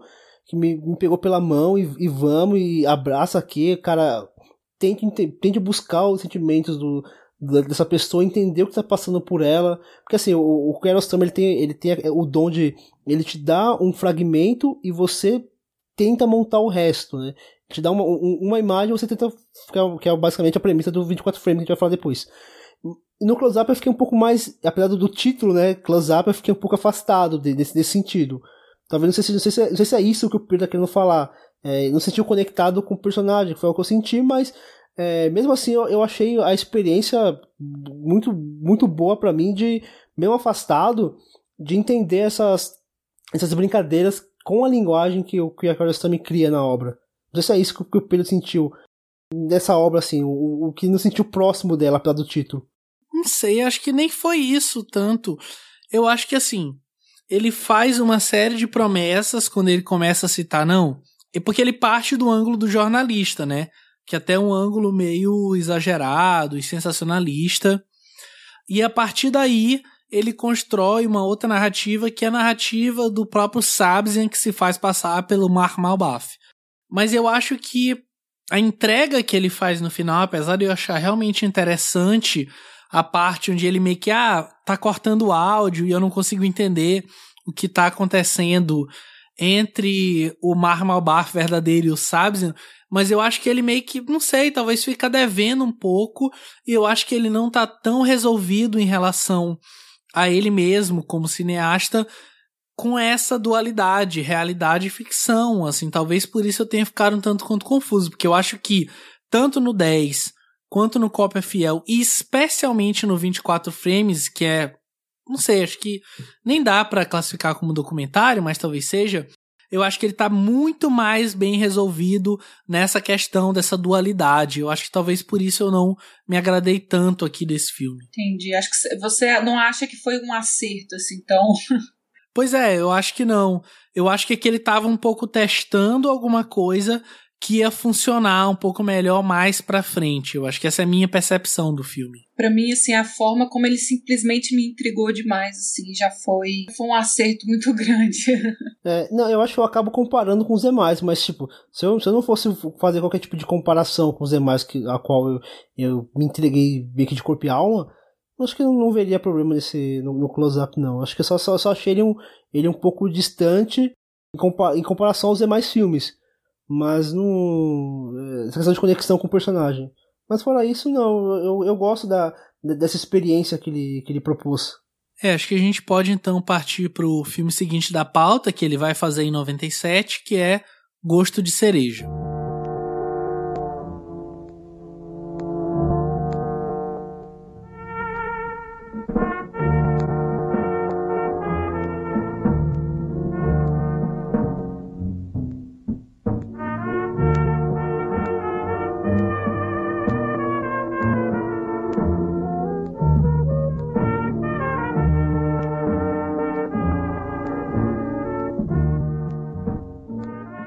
Badi é um homem rico de meia idade que está pensando em cometer suicídio e procura desesperadamente alguém que possa ajudá-lo. Ele já fez a sua cova embaixo de uma cerejeira nas montanhas, mas precisa que alguém enterre seu corpo. Acho que a primeira coisa que eu identifico nesse filme é que. Acho que. Eu não lembro, mas no começo do filme, em momento algum, fala de suicídio. O que já me deixou meio grilado assim. Eu fiquei, qual, qual, qual é dessa história aqui que não, que eu não tô entendendo? Não fala de suicídio é, no, no começo do filme. E tem uma coisa também que não fala, isso até o final do filme, o motivo dele querer se suicidar. Aí você pode, sei lá, conjecturar um monte de coisa, sei lá, a opressão do Estado, uma perseguição, alguma coisa assim. Tipo, não, não, eu nem consegui chegar uma pensar muito nessa questão do, do, do que o, o, motivou. Mas o que me chamou a atenção é. Pode ser qualquer coisa. Isso, pode ser qualquer coisa. Eu nem pensei muito. Eu fiquei mais grilado com a questão de como é, o filme demora pra, pra abrir essa, essa esse tema. Acho que assim, eu assisti esse filme sem saber a sinopse e só na metade pra lá eu fui entender o que estava acontecendo. Isso eu acho que eu acho, eu acho bem legal, porque quando eu comecei a pensar um monte de coisa, assim, sei lá, tá pegando aquela pessoa para trabalhar para ele, pra, sei lá, para ajudar, até a cometer algum tipo de crime, sei lá, uma parada assim, sabe? Não dava para entender o que, que ele queria com aquelas pessoas. É, assim como eu comentei do, do Close Up, acho que esse é um outro filme que ele vai revelando muito aos poucos é, o que, que ele tá querendo ali, né? Que história é essa que ele tá contando. E tem mais uma vez uma característica forte da gente estar tá lidando ali com um cenário é, muito real, né? Real no sentido de ele tá querendo justamente mostrar ali aquela aquele espaço, né? Aquela aquela região em contraponto muitas vezes aos sentimentos do protagonista e aquelas pessoas que estão por ali, né? Que são personagens, mas ao mesmo tempo são pessoas é, reais com suas próprias vidas e fico sempre curioso para para descobrir como é que o Kiarostami abordava essas pessoas, assim. Acho que através das Oliveiras, que é um filme que a gente não comentou aqui, mas é, ele revela um pouquinho dos métodos dele, mas ainda é, envolto sob um véu de ficção, assim. É, mas aqui no, no Gosto de Cereja a gente tem essa essa figura muito forte desse protagonista. Eu acho que ele tem um rosto que marca muito, né? Eu, quando assisti a primeira vez, até achei que ele não era iraniano, achei que ele era de algum outro lugar, assim. Mas depois a gente vai percebendo os traços dele, tudo, e a, a forma de falar também. É, mas é isso que o Fernando falou, pode ser qualquer coisa ali que tenha levado ele ao extremo de, enfim, querer cometer suicídio, né? E a forma como ele aborda as pessoas é muito louca também. E eu acho ótimo que o diretor livre a gente desse julgamento. É, é, pouco importa, na verdade, qual que é a qual que é a razão de, de ele estar tá cometendo isso, assim. É, pouco importa a razão é, dele estar tá cometendo suicídio, como pouco importa a razão pelas quais as pessoas negam também ajudar ele, né? É. No sentido de. Não, não que pouco importa, né? Mas assim, não cabe ao diretor, roteirista, colocar isso diante da gente, né? Cabe a gente refletir a partir das imagens e das sensações que a gente que circulam ali dentro do filme. É, porque porque se o importante é a jornada dele, ah, vamos lá, vai que ele diz que ele tá querendo é, acabar com a vida dele porque a esposa traiu, largou ele para ficar com outro cara e levou o filho embora. Nossa, aí já, já gera uma série de julgamentos na sua cabeça e isso tira a força do filme, sabe? É, eu acho que ele quer colocar a gente no banco do passageiro ali do carro. Ó, a situação é o seguinte: se você não entendeu, agora eu vou te explicar. Você conhece a palavra suicídio? Então, o que eu quero fazer comigo é me suicidar e eu preciso que alguém me enterre. Você aceita? E aí ou você pula do carro, que nem o outro faz, ou você tenta convencer ele, ou você considera, mas depois diz que não. Entendeu? Eu, ele, ele quer colocar você no banco desse carro para dizer sim ou não. Entendeu? Não interessa as suas motivações. É um questionamento que a gente faz ao longo do filme inteiro, né? O que a gente faria, né? É. E assim, é muito louco depois eu lendo sobre esse filme que, na verdade, todos esses diálogos eram feitos com atores separados, assim, eles não filmaram no mesmo dia. Então o Kiarostami, ele, ele postava a câmera ali no, no, passageiro, por exemplo, e filmava todo o diálogo com, com o motorista, e depois ele invertia. Ou seja, ele literalmente nos colocava no lugar daquele daquele passageiro e não tinha o não tinha interlocutores ali era só o cara falando pra câmera, que no caso somos nós. Tipo, é a gente se colocando no lugar daquele. Eu ficava pensando, cara, se eu tivesse aqui, eu ajudaria? Não ajudaria? Seria errado eu ajudar? Tipo, era, e aí entrava, entrava questões morais, é, até questões religiosas, questões pessoais também, financeiras também. Cara, aí, aí vira uma, uma bagunça. Assim, esse filme ele me, ele me conquistou assim, tipo, do começo ao fim. E o final, um final que é aberto, aberto assim, né? Ele, ele deixa o, o, o final pro espectador fazer a conclusão. Acho que deixa isso tudo, tudo ainda mais brilhante. Acho que dependendo do, do seu estado de espírito no momento, do, do que você está vivendo, você vai enxergar aquele final de uma maneira ou de outra. E isso mostra a força do filme. Nossa, mas eu acho que ele deixa bem claro, assim, que, que é uma ficção, né? No final. É, especialmente Fernando, que mencionou no começo que não ficou claro que ele ia se suicidar, e eu acho que justamente isso é meio que um jogo do próprio Kiarostami com a gente. É. Porque meio que a gente começa achando que ele é meio que, sei lá, talvez um cara que tá atrás de alguém para fazer companhia no sentido sexual mesmo, e de que quer pagar para alguém para ficar com ele e tal, e é até meio a gente estranho. pensa todo tipo de coisa, né? Todo sim, tipo sim, coisa. é meio estranho. É, até porque ele meio que deixa esse tempo todo implícito. E é justamente é curioso que o personagem que mais é, estranha isso é o soldado. E eu li uma entrevista do, do Kiarostami onde ele fala que justamente naquela cena do soldado, ele não tinha dito para ele o que ia acontecer. Ele só tinha dito, ah, vamos filmar. E aí, tipo, ele tinha falado também pro soldado que ele ia comprar umas armas e ele achou que ele ia tirar. Que ele ia fazer uma cena onde ele atirava, fala, enfim. Só que como ele nunca falou, ah, a partir de agora vão te perguntar isso você vai responder isso, ele achou que era meio que um ensaio, sabe?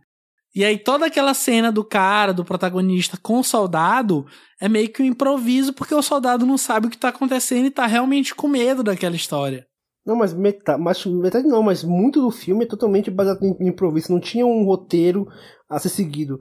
É, iam se improvisando, lógico, tinha, eu acredito que o também tinha um, um, aquele negócio, eu quero chegar a esse ponto, mas como, como vai chegar a esse ponto, a gente vai construindo no momento.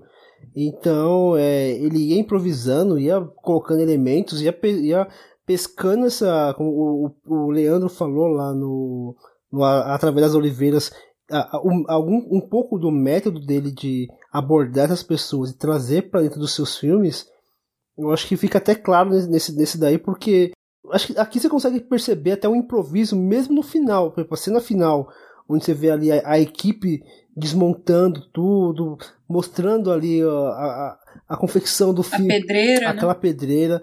Eu acho que ele faz essa, esse jogo de, de sei lá, de, de brincar com, com essa coisa de verdade, de mentira, de contar, de não contar, de improvisar, de mostrar que tudo aquilo ali não passa de uma encenação, mas que é, é uma encenação que tem um, não digo um objetivo, mas que carrega um, um, um, sentimento, uma mensagem, uma emoção e que você consegue comprar mesmo sabendo que você está fora daquele filme, mesmo sabendo que aquilo ali está apenas de um filme. Porque acho que em momento algum ele quer mostrar que aquilo ali é verdade. Acho que nunca foi a intenção dele mostrar que aquilo ali é verdade. Não, e eu vi gente, eu vi gente interpretando assim que a cena final quando tem o relâmpago e depois um fade, aí fica tudo escuro, aí corta para a cena do, do bastidor assim, que aquilo na verdade era tudo um sonho, que ele acorda do sonho, sabe? Ah, não, não, muito nulo. Eu acho que é, eu acho que é literalmente assim, ele apagando as luzes do, do, do set mesmo, sabe? Acabou a cena, vamos mostrar que isso aqui é mentira, né?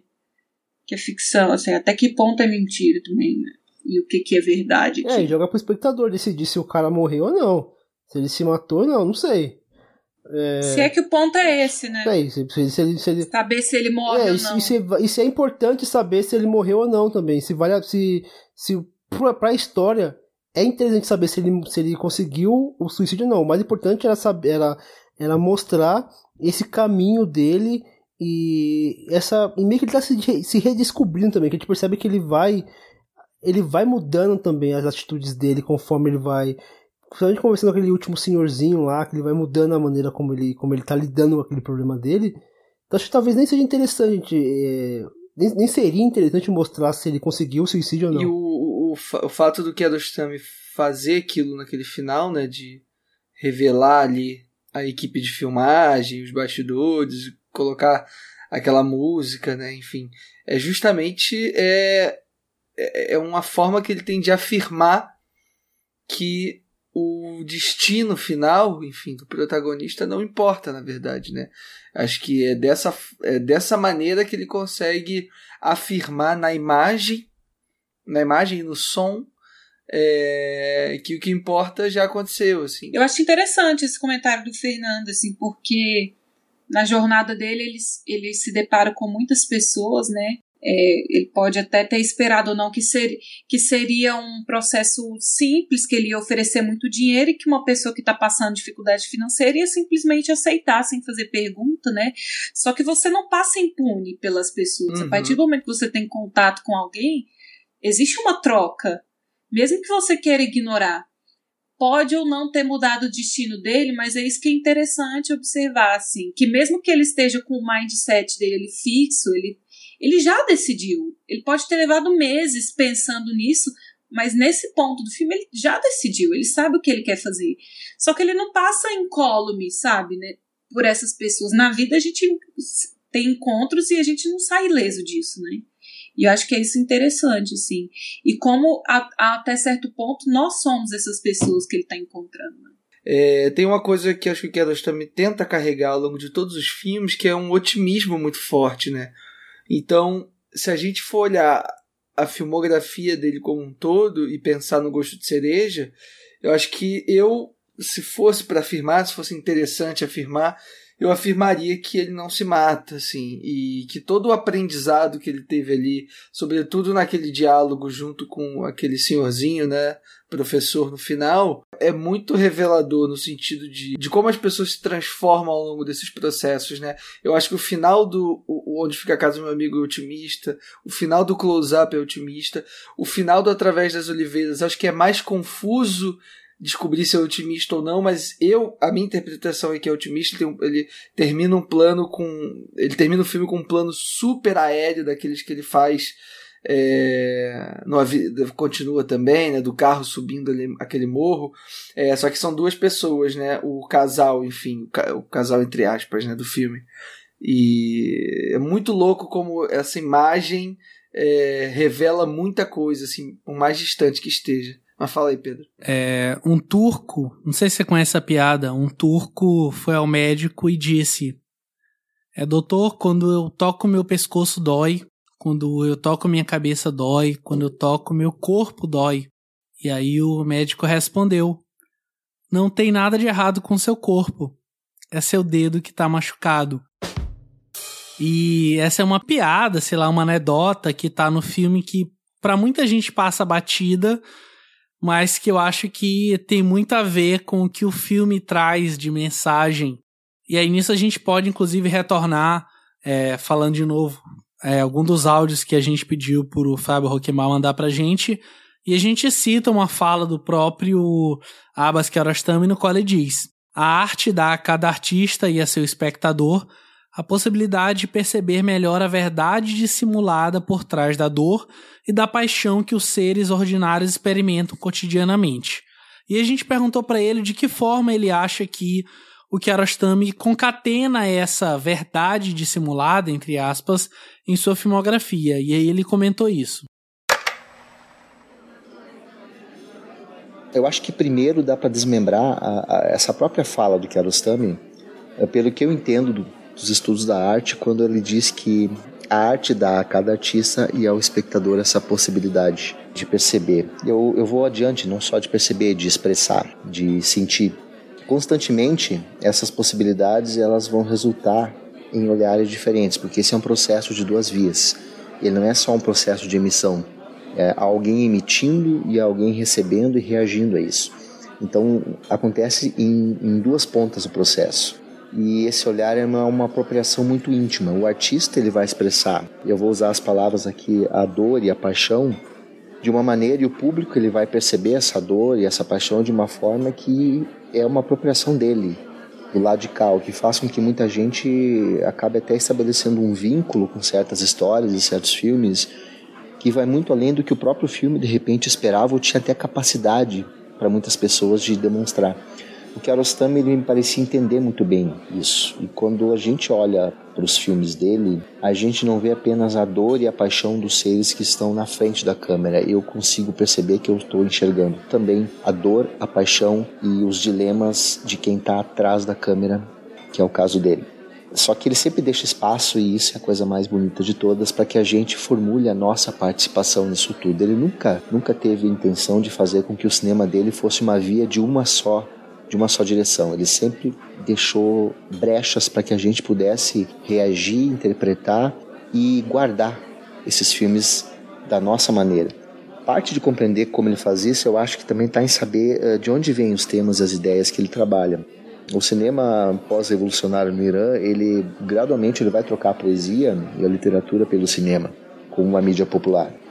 o Irã, apesar da revolução uh, cultural, da revolução uh, islâmica que teve lá, ele sempre foi mais ocidentalizado do que outros países, outras nações ao redor dele. Quem lê o Persépolis da Marjane Satrapi uh, percebe isso também. Eu não conheço essa produção literária, mas eu sei que ele buscava muita inspiração na poesia e na literatura. Gosto de Cereja, por exemplo, não é só a expressão de um questionamento do diretor, mas também da fonte de onde ele vai tirar esse tema. O Kiarostami dizia numa entrevista em Nova York que a ideia do filme veio de um aforismo, escritor e poeta chamado I.M. Cioran, um cara que era extremamente niilista, e sendo niilista ele também tratava a morte como um dos temas preferidos. O que motivou o Kiarostami foi uma passagem de um livro dele que diz assim, eu vou replicar da forma como eu me encontrei. Se não fosse pela possibilidade de cometer suicídio, eu teria me matado há muito tempo. E esse, se a gente parar para pensar, é o personagem do Gosto de Cereja, alguém que trabalha por uma solução final particular para ele, mas que no fundo, apesar de tudo, ele tem medo de deixar de viver ele começa a questionar essa escolha dele. Ele começa a ter medo de, de aquilo realmente dar certo. É ele que busca, vamos ver lá, um, um buraco ao lado de uma cerejeira de onde ele tem uma vista linda do, do, da cidade, uma vista linda do pôr do sol. É ele que vai achar maravilhosa aquela região cheia de terra, enquanto os outros personagens que estão ali do lado dele vão perguntar onde é que ele está vendo beleza naquilo.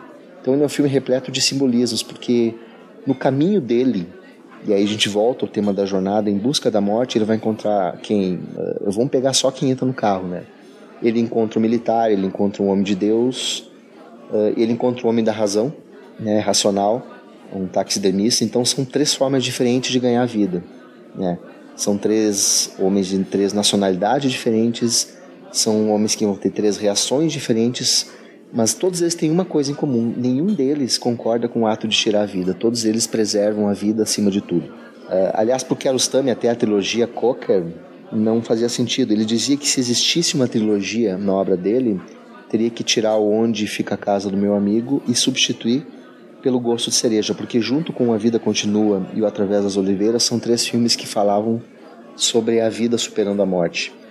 Para mim, os filmes dele tratam justamente de não dissimular mais essa verdade, mas escancarar ela, de forma a permitir que ela alcance os outros envolvidos nesse processo e a compreensão da dor, a compreensão da paixão, a compreensão dos sentimentos, todos sejam ampliados pelos atores que estão envolvidos nesse processo. A gente percebe como essa humanidade é cara para ele, porque ele consegue pegar um acontecimento devastador como um terremoto e usar esse fato, através das oliveiras, quase como um sinal divino que vai vir promover de novo uma espécie de igualdade entre classes e que possa lembrar que nós todos somos iguais e que no fundo todos enfrentamos as mesmas dores, uma ideia clara de que nessa compreensão é possível ter esperança acima da destruição. O cinema dele permite que essa dissimulação desapareça em diferentes níveis, né? Mas o mais legal de tudo é que ela desaparece de maneiras diferentes para cada um dos envolvidos para ele e para nós lá de cá, para cada pessoa que está sentado em um assento de cinema ou em cada tela que vai assistir aos filmes dele, o que para ele era o grande potencial do cinema, permanecer como uma obra aberta e permanecer como uma obra que possa ser interpretado de acordo com as aspirações, com os desejos e com os sentimentos de cada uma das pessoas que assistissem. E acho que com essa fala do professor Fábio Rockenbach, a gente pode então passar para o filme seguinte da pauta, que ele vai fazer em 2002, que é 10.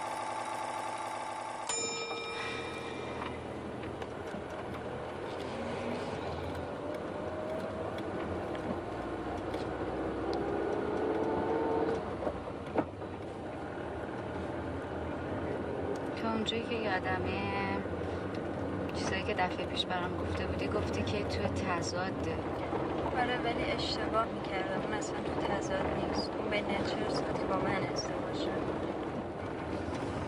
10 sequências na vida emocional de mulheres e os desafios com que elas se deparam no momento particular de suas vidas.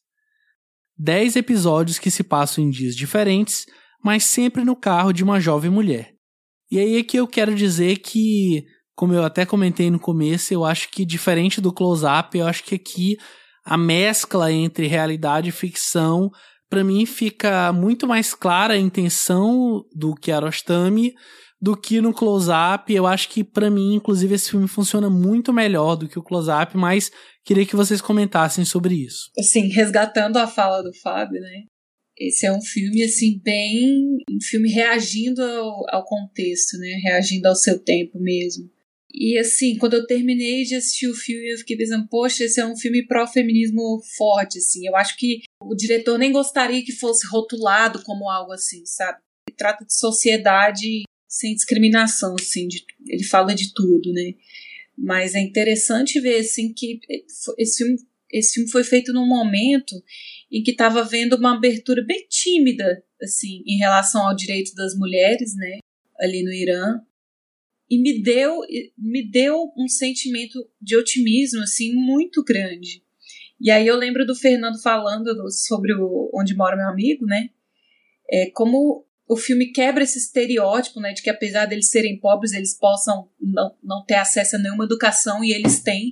E a mesma coisa em relação ao direito das mulheres, né? Às vezes a gente pinta na nossa cabeça com uma coisa muito, muito péssima, né? E aqui a gente vê que tá, que está havendo uma abertura. É claro que essa abertura tem muita resistência ainda, e eu acho que aqui nesse filme a resistência é retratada principalmente pela figura do filho dela, né? Que é um menino super egoísta, sabe? Ele tá muito mais preocupado em se sentir feliz e se sentir bem, e ele não tem talvez a maturidade para entender o que representa a mãe dele, né? Para as mulheres daquela sociedade. E aí eu até lembrei, assim, que eu estava lendo uma reportagem há uns, há uns dois anos atrás, né?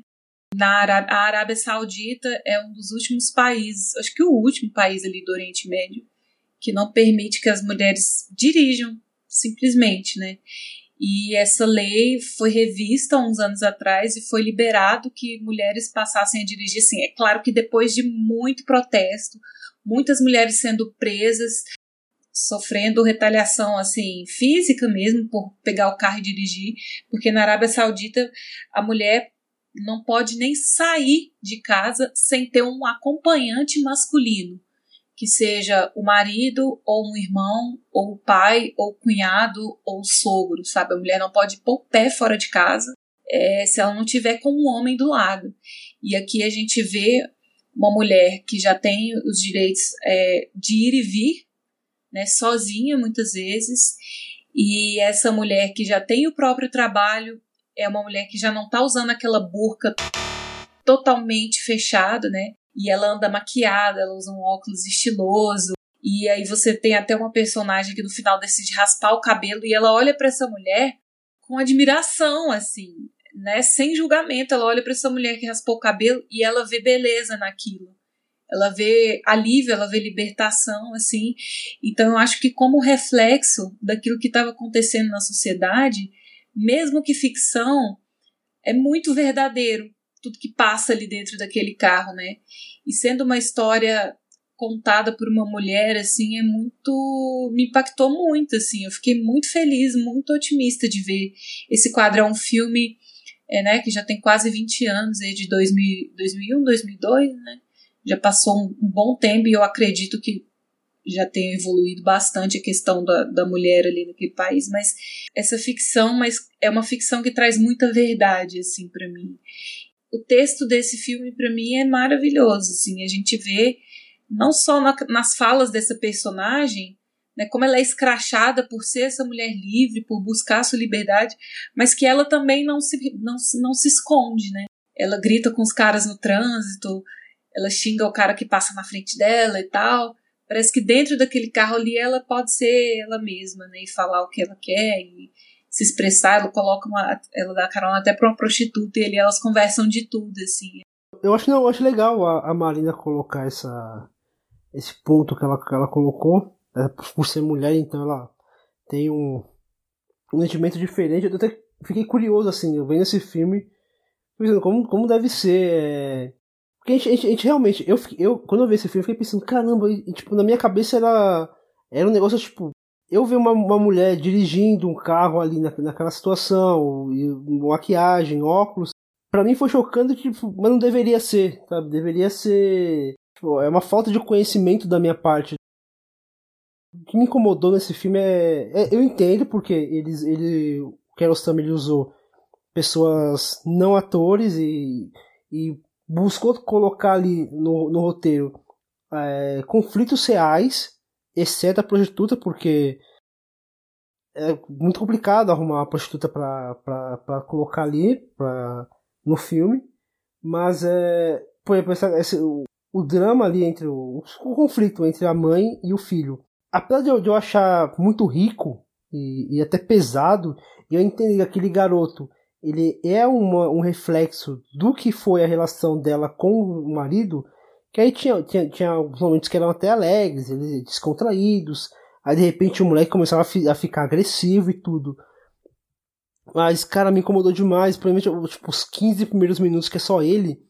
E assim, o Kiarostami ele faz, um, ele faz uma escolha de, de posicionar a câmera tipo, no meio da, do, do painel do, do, da, do, do carro, por exemplo, e ficar só no rosto do menino. E o menino, por não ser ator, deve ter cometido vários erros, então acaba tendo uns cortes, assim, mas acaba ficando uns cortes meio, meio grosseiros, assim, meio. Bem YouTube, né? Isso, ficou, ficou estranho, assim, tipo, sei lá, eu falei, cara, não sei se, se essa escolha. É difícil você falar também, falar, falar, falar porque isso também a escolha não foi a mais acertada, mas a mim, é, eu acabei ficando muito cansado, muito cansado nesses, nesses 15 primeiros minutos, e toda vez esse moleque aparecia em cena, cara, eu, eu queria um ranço, assim, tipo, acho que acabou. Não, eu mas eu acho que para mim esse incômodo é proposital. Ele escondeu o rosto da protagonista dele os primeiros seis minutos ali do Não, filme. Os primeiros 15 minutos ele, ele, ela basicamente escondeu. É, é, ele tá, ele tá mostrando como, é, como a sociedade do Irã trata e enxerga a mulher ao ponto de que uma criança de 9 anos tem mais voz e tem o direito de, de ofender e falar um monte de merda para a própria mãe. Sabe? É, o moleque oprime ela. Ele é uma criança.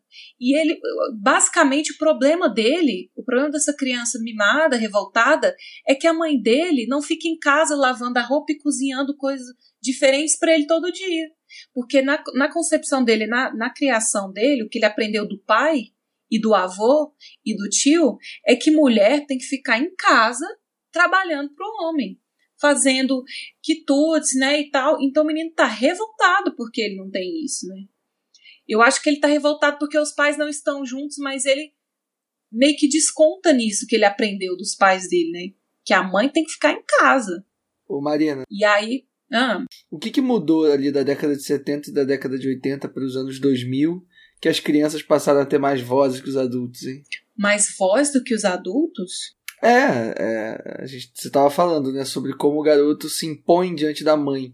Se a gente pensa nos outros filmes, nos filmes mais antigos do que Kiarostami, isso seria impensável, né? Mesmo que a Exato. mãe de repente estivesse fazendo alguma coisa, enfim, que a sociedade condenasse, né? É que a década de 2000 traz coisas novas pro Kiarostami também, né? Mas eu acho que é um pouco, eu acho que é um pouco dessa resistência que eu falei assim. Com com a emancipação feminina e com a mulher ganhando voz, Claro que esse progresso ele não vai surgir sem resistência. Então, eu acho que foi uma reação, uma postura do, do, do homem diante dessa emancipação da mulher, a ponto de que até um menino, porque eu não sei se fosse uma filha, mulher, ela poderia estar tá falando com a mãe daquele jeito, entendeu? Uhum.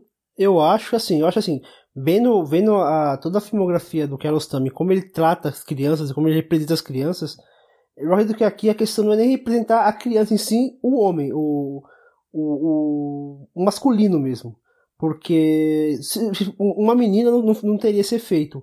Mas é o fato de ele ser um menino e de pelo menos umas duas vezes que eu lembro, ela fala que ele age como se fosse o pai dele. Uhum. Ou seja, ele está representando, para não colocar o homem ali, para o confronto não ficar tão, tão direto, é, acaba colocando a criança como se fosse um espelho do, do ex-marido dela. E eu acho que por ser uma mulher divorciada, ela já perde muito mais da força da, da voz dela, né? Querendo ou não. Sim, sim. Então, o menino escolhe morar com o pai, ele escolhe não ir na casa da mãe. E, tanto é que o que encerra o filme é ele falando, me leva para minha avó. Eu queria só rebater o Pedro rapidinho, uma coisa que ele falou, né? É, é porque é isso, assim, entendo ele preferir o 10 do que o close-up, mas para mim é, é, exatamente o oposto, assim. Aí, Pedro, vê se é isso que eu entendi. Para você, o 10, então, ele é mais. É, ele é mais acessível, né? Ele é mais direto ao ponto. Ele vai. ele revela ali o, o, dispositivo dele um pouco mais rápido, né? Porque essa é um pouco a impressão que eu tive também, assim, quando eu comecei a assistir. Enfim, o filme se chama 10. Aí tu fica se perguntando, ah, por que será?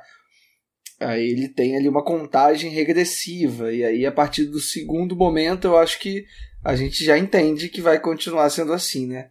E ele de fato leva isso até o final.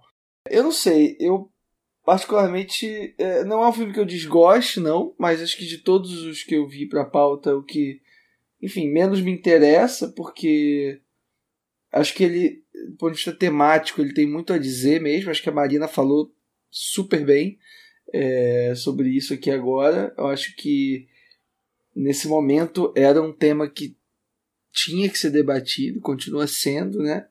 É, e acho muito importante ele também é, colocar essas mulheres em tela, né? E a forma como ele coloca elas ali, eu acho sempre muito muito interessante. Assim, tem uma cena é, lá mais pro final do filme que a menina tira ali a o véu, né? Enfim, e fica ali mostra o cabelo dela que ela acabou de raspar e tem uma cumplicidade ali super é, difícil de ver nos filmes, sabe? Que eu acho, enfim, interessantíssimo ali na, no 10.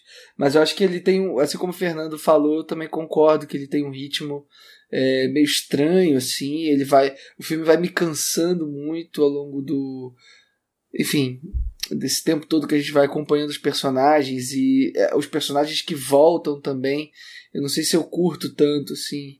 É, eu tava esperando outros personagens também povoarem ali aquele universo, mas aí acabava voltando alguns personagens para reiterar alguns pontos que, enfim, é, na minha cabeça eu já estava ok com, com aquilo, mas entendo a, a relevância também do filme, entendo vocês terem gostado também. Eu acho que assim como o gosto de cereja ele parte de um ponto de provocar o espectador no sentido de achar que é, o protagonista estava atrás de alguém para satisfazer suas necessidades sexuais e tal, porque ele meio que esconde, né, o que ele quer.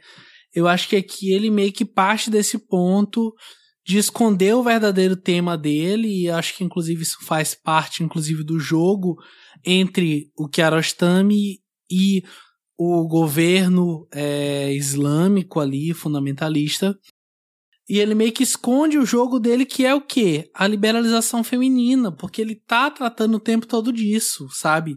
Acho que no último. No 1 do 10, quando o filho fala: Ah, quero ir pra casa da minha avó, que é uma coisa que meio que se repete ao longo dos encontros deles.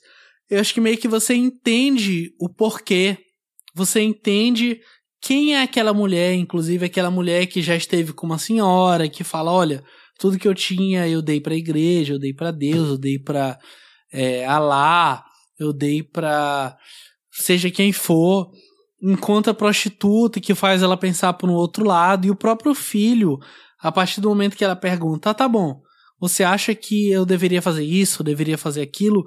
Eu acho que é um filme que trata muito de liberalização feminina a partir de um ponto em que uma sociedade, que é a sociedade iraniana daquele momento, que é do momento que é hoje, ela oprime a mulher, sabe? quando aquela amiga dela tira o véu, que eu não vou usar dizer o nome porque tem vários nomes dependendo da região, dependendo do país, ela vira e fala: Você tá linda, nossa, ficou maravilhoso. Não porque ela esteja, sei lá, estou elogiando uma amiga, mas porque isso parte de um ponto de que você está fazendo uma coisa que é totalmente contrária ao que, inclusive, a nossa religião, o nosso país permite, que é tirar o seu véu, é mostrar o seu cabelo, mostrar o seu rosto direito. Que é o que ela faz ao longo do filme todo, né? Ela meio que tá com o véu o tempo todo folgado, ela tá de óculos escuros, ela tá meio que se mostrando como uma pessoa liberal dentro daquilo tudo que acontece, inclusive pelo próprio fato dela estar dirigindo um carro Inclusive, ela é confrontada por isso ao longo do filme todo. Assim, eu acho que isso talvez me agrada bastante no filme, mas se alguém tiver alguma coisa mais para comentar, pode falar, senão a gente pode passar pro filme seguinte da pauta. Não, eu acho que você tocou nesse assunto, porque essa última cena é realmente muito impactante. Tanto que depois que ela tira o véu, é, é perguntado para ela o que ela se sentiu no momento que ela tirou, ou que ela raspou a cabeça e tudo. E ela fala que ela se sentiu ótima. ela sente o, o peso, ela chora, mas ela se sente ótimo. Não sei se esse ótimo pode ser interpretado também como livre ou, ou de alguma maneira se sentiu mais poderosa por ter feito aquilo. Nesse ponto eu, eu gosto desse sentido. O que eu mais questiono nesse filme é a escolha da decupagem mesmo, como ele faz. Por exemplo, fazer aquele, aquele plano de 15 minutos cheio, todo picotado, porque o, a criança ali não, não conseguia ficar 15 minutos num plano só. Sei, pra mim uma, uma outra escolha me, me faria deixar o filme muito mais fluido. E essa repetição, por exemplo, esse garoto ele aparece mais umas quatro, cinco vezes, não sei. Acho que umas, acho que umas quatro vezes. Tem fato, Fernando, de que nesse filme ele tá fazendo uma transição pro digital, né? Foi até uma decisão meio arriscada, assim, da parte dele. E aí ele quis explorar ao máximo esse realismo mesmo de ter só uma câmerazinha hum, uhum, ali no, no para-brisa do carro, é, com o mínimo de corte, de intervenção, de maquiagem possível, né? Então, a, até certo ponto, foi uma, uma experimentação para ele, né? Eu acredito que com mais experiência no, no digital, ele poderia ter feito algo diferente, assim, é, mas não me desagrada. Eu entendo que o ritmo é, é mais lento, mas como eu estava muito envolvida, assim, emocionalmente com o tema, né, acabou que não me incomodou muito, assim, mas quando chega ali no ponto da prostituta, até mesmo daquela amiga dela chorando, já eu, eu sinto esse cansaço mesmo do, do, do, tempo de tela, e eu fiquei até um pouco irritada com aquela amiga dela chorando por causa do, do cara que largou ela, sabe? Sem querer justificar, até porque eu não, quem sou eu, né, para dizer se ele errou ou não usando a câmera, mas é porque tem esse fato de ele estar tá, tá utilizando a, o, o, digital pela primeira vez, né, para fazer o filme. A gente pode então partir para o filme seguinte da pauta, que ele vai fazer em 2010, que inclusive é uma coprodução franco-ítalo-belga, que é o Cópia Fiel.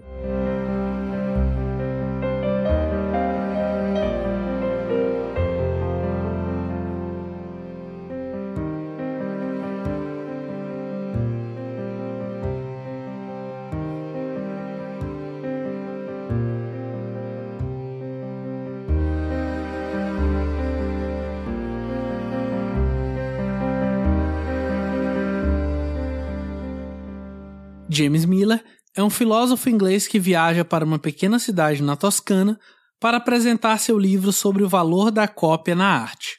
Chegando lá, conhece a dona de uma galeria de arte que vive com seu filho e começam a fingir que são casados por algum tempo.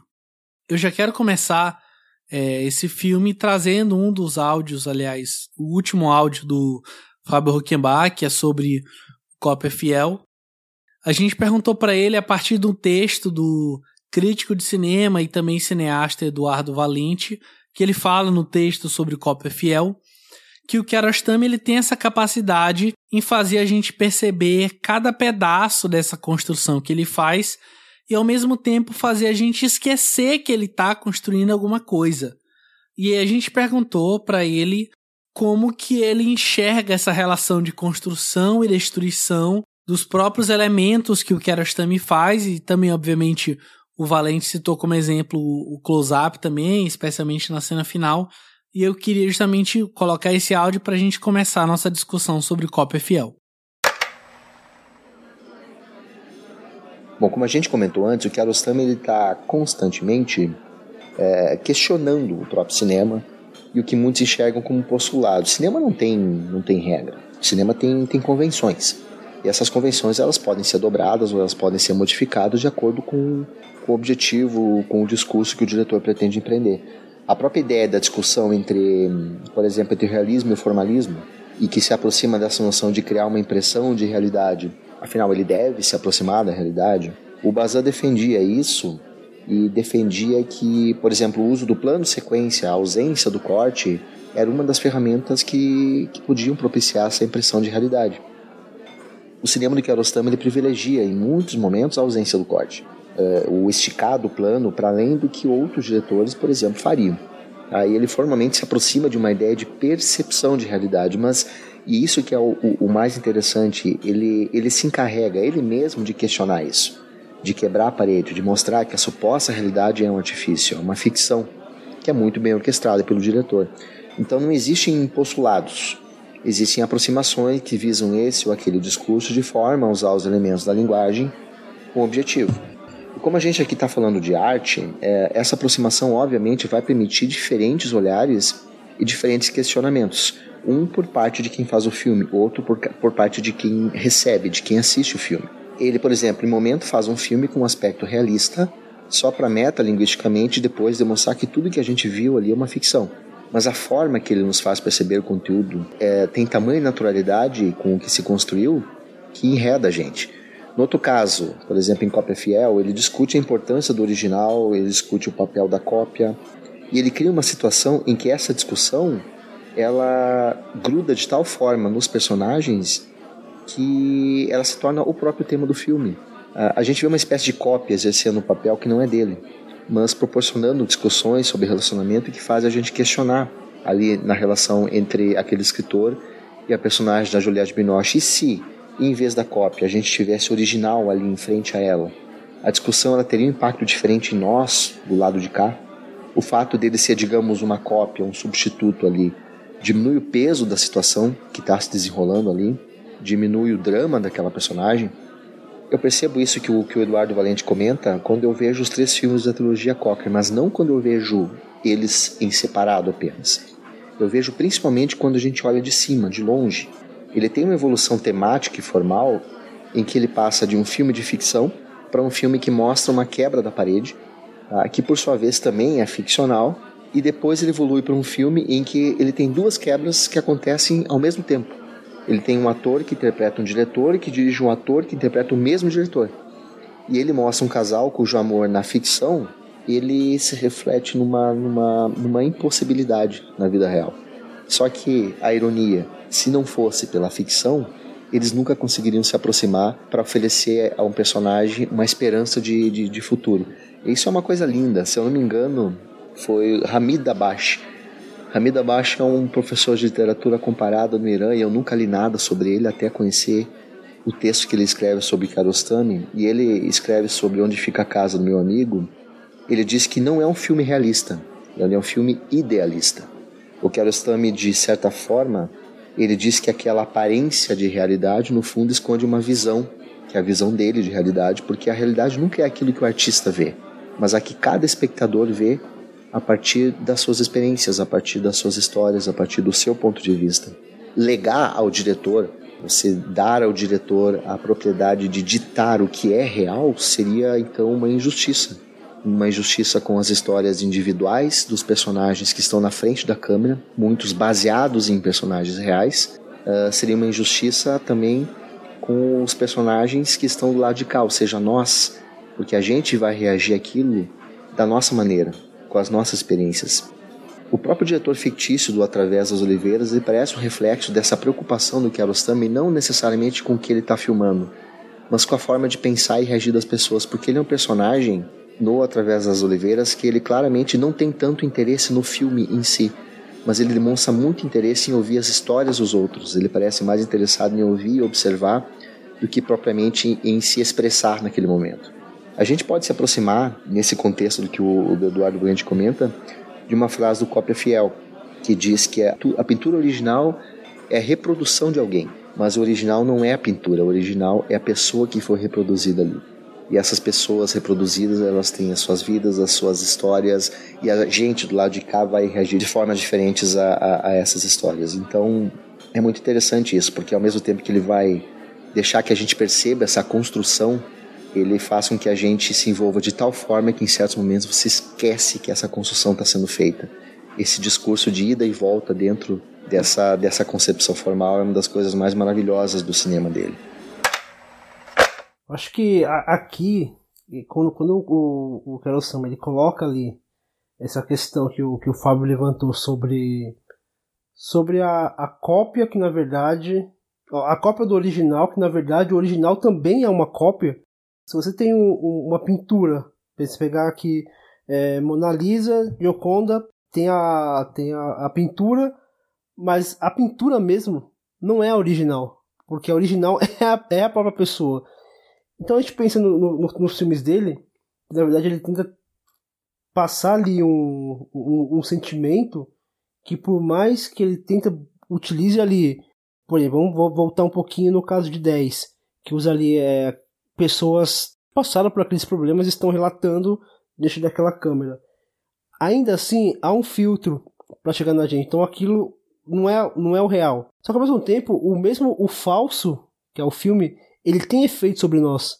E aí quando a gente vê aqui no, no, no Capa Fiel a Juliette Binoche, ela se abre para aquele personagem que não é o marido dela, mas meio que ela coloca, cria uma cópia do marido dela naquele, naquele escritor, o sentimento ainda é o mesmo, porque ali ela está expondo o, o, tudo que ela sente, mesmo sabendo que ali é uma cópia. E eu acho que o filme ele, ele conversa muito com, com essa. A gente tem um, um, um sentimento, e, e, ele é tão. Ele é, ele é, tão grande que a gente, a gente acaba. A gente acaba colocando ele para fora, independente de, da situação. Então, por exemplo, é, esse filme convidou comigo muito por ser uma pessoa casada, então muitos dilemas que estavam ali, a mim me fazia muito sentido. E são coisas que eu reflito assim, tipo, às vezes do nada, às vezes eu tô comendo alguma coisa, aí eu vejo um, um casal de namorados, e aí eu reflito sobre aquilo. E, ou vendo um, um casal de mais idoso e reflito sobre aquilo. Ela acaba vendo um casal, e ali ela, ela vê um casal jovem, então ela ela lembra que no, no começo é tudo maravilha, mas depois de alguma maneira desgasta. Isso só vem à tona quando ela é confrontada por essa cópia do marido dela, que é o, o, o James, que é o, o escritor. Ô Fernando, mas será que é uma cópia do marido dela? Eu achei uma cópia do marido dela. Ou é o marido dela? No final acaba sendo as duas coisas, né? Porque na verdade, mesmo sendo. Vamos pensar que é, é o marido dela, que eu acho estranho, porque tem a relação do filho que ele não, não fala do filho. Mas seria só mais um pai que não assume muito bem seu filho. Eu digo assim, ao mesmo tempo que muito bem poderia ser um escritor inglês que estaria lá fingindo com ela a partir da percepção que ela tem do livro dele, poderia ser o marido dela que estava fingindo não conhecê-la a partir dessa falsa relação que eles têm em relação ao filho. Mas será que ela foi, será que ela foi casada? Porque tem um momento porque que ele... tem um momento que ele pergunta para ela se ela já foi casada e ela não responde. É porque ele começa o filme dizendo assim, olha, eu só sei falar inglês. Inclusive aquela senhora italiana conversando com ela, que inclusive eu acho que para mim é uma das melhores cenas do filme, e ela fala, olha, é triste, né? Porque você, você é francesa, você fala italiano e você fala a língua dele, que é inglês. Mas ele é inglês e não fala a sua língua que eu acho que reflete um pouco esse estilo de relacionamento meio monogâmico é, patriarcal que a gente tem. E aí, curiosamente, logo em seguida, ele inclusive menciona que ele só sabe falar inglês. Ele passa a falar francês fluentemente com ela, inclusive tem uma cena inteira na qual ele fala italiano. O que eu acho mega curioso a partir desse ponto de vista de que o que é a verdade, que é uma coisa que eu vou deixar para comentar especificamente quando a gente estiver falando do 24 frames, mas isso é algo que me deixa bem curioso nesse filme. Ele fala italiano ou ele fala em francês? Ele fala em francês. Não, ele começa dizendo que ele não sabe falar nada que não seja inglês. Isso começa o filme. Depois de um tempo, ele começa a falar com ela francês fluente, assim. Ele fala um francês como se eu falasse francês, obviamente. Ele não fala um francês nativo, mas ele fala bem, ele consegue concatenar bem as ideias. E aí ele também fala que ele não sabe falar nada além de inglês. E aí tem uma cena, que é a cena do restaurante, na qual ele fala com o garçom coisas que não são tipo, boa tarde, tudo bem? Ele fala, boa tarde, cadê o vinho? Quero um vinho tal, sabe? Ele fala coisas muito mais específicas do que quem não conhece a língua. E o que é curioso a partir desse ponto de vista de que ele mencionou que ele não sabia falar língua nenhuma. O que justamente leva a gente a essa confusão de, ah, beleza, ele é um escritor que está brincando de ser o marido dela, ou ele é o marido dela que estava brincando de ser apenas um escritor, que eu acho que é meio que o jogo do filme que o que Arostami quer fazer a gente entrar. Agora você bugou meu cérebro, cara. Eu acho essa, essa brincadeira, essa brincadeira de, de, de cópia e, e, e, original, o acaba, acaba fazendo parte da, do jogo mesmo. Acho que é, é, muito intencional criar essa confusão, porque no final, sendo ele cópia ou não, o resultado acaba sendo o mesmo. Mas a própria personalidade deles muda também. O fato de ele falar ou não uma língua, no caso dela, ela começa super uma pessoa é, meio que admiradora dele e tal. Aí depois ela já muda para uma mulher super insegura, apaixonada, querendo a aprovação dele, querendo a mão dele no ombro dela. Aí depois ela já muda, vira uma pessoa mais sonhadora, depois rola um jogo de sedução. Acho que os próprios personagens mudam ao longo do filme. Eles não são necessariamente uma pessoa só, cada um deles. Eu vejo que eles representam várias fases, vários estágios de um relacionamento de casal casado há muito tempo, ao mesmo passo que eles são um casal que se, acaba de se conhecer, ao mesmo tempo que eles são um casal recente, ao mesmo tempo que eles não são um casal. Para mim, são várias pessoas numa pessoa só. Várias situações num dia só. Uhum, tanto que quando ele, quando é, na hora do, dos confrontos, o enquadramento até muda. Eu acho que elas também colocam a câmera bem de frente, assim, para tanto para ela quanto para ele.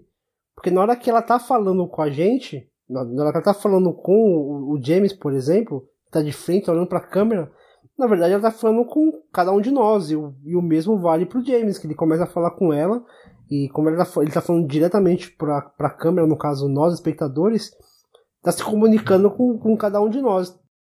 Acaba não, não importando muito se, a, se, aquela, se, eles são se eles são personagens, se eles estão interpretando, se eles viveram uma vida ou não, porque naquele momento, naquele momento, o, o, o que está sendo dito ali é a realidade, é a realidade sim, é o sentimento real o sentimento real se vale para qualquer pessoa, sendo a, aquela pessoa uma cópia ou não. Ô, Fernando. E é também uma realidade que vai se transformando a todo momento, né? É, nada tá dado ali. Eu acho que o filme ele vai construindo um caminho meio que parece uma, uma, uma areia movediça, assim. Que você vai se afundando ali num, num, numa região que você não vai conseguindo mais saber onde está cada coisa, você perde um pouco o sentido do norte. Acho que é um pouco também você como se você estivesse num navio em alto mar, assim. É, é, uma, é uma, uma desnorteação muito louca na nossa cabeça que o filme vai trabalhando ali a partir desses personagens, né? E o Keros também faz uma, uma brincadeira assim de, de, de esconder algumas coisas. Por exemplo, na cena onde ele. Aliás, tem uma cena que é, que é aquele. Um, um casal tá, tá, meio que passeando ali, um canal de turista. E o, o Fernando. E o, e, o, e o velhinho que aparece lá. E é curioso que é o Jean-Claude Carrier, né? Que é o... É, o Carrier. É, o Carrier que tá ali. Que é o da, que dá aquela, aquela, aquela dica da mão no ombro. Mas o, que eu ia falar é que no começo da cena, quando aparece ele conversando com a mulher, ele tá meio que dando um esporro, né? Uhum. Aí eu falei, caraca, meu, o cara dando esporro na, na velha, assim, tipo, na frente de todo mundo. E assim, de, aparece só ele de costas, a mulher olhando pra ele meio, meio com. meio com uma cara, tipo, de. de meio contrariada, e ele dando esporro, falando que não me contradiz, que você não sabe o que está falando, eu que tenho razão. E aí, é, isso mantém assim uns, uns, uns 20 segundos mais ou menos. E aí quando ele vê, a gente percebe que ele tá com fone de ouvido, ele tá falando com alguém, talvez a filha dele, não sei com alguém no telefone. Então, tipo, é, o, o, o Carlos também te dá uma informação, ele esconde algumas coisas pra, pra você ter uma, tirar uma conclusão daquilo, depois ele vai e muda tudo. E, ó, tudo que você pensou sobre, sobre ele desfaz, porque ele não tá falando com a mulher dele, tá falando na verdade com a filha, ou com, com não sei quem. E aí, já, já, isso como o Leandro falou, você já, já te dá uma bagunçada assim, tipo, já começa a, a questionar tudo que tá acontecendo ali, porque você começa a perceber que, tá, que o, o Carlos Tam tá fazendo alguns truques ali pra gente. É, ele meio que vai, vai guiando a gente pra lugares errados para fazer uma bagunça realmente entre o, o que é real, o que não é, o que é cópia, o que é original. E o uso que ele faz também dos espelhos, né, ao longo do filme todo, não só dos espelhos, mas dos reflexos de modo geral, né?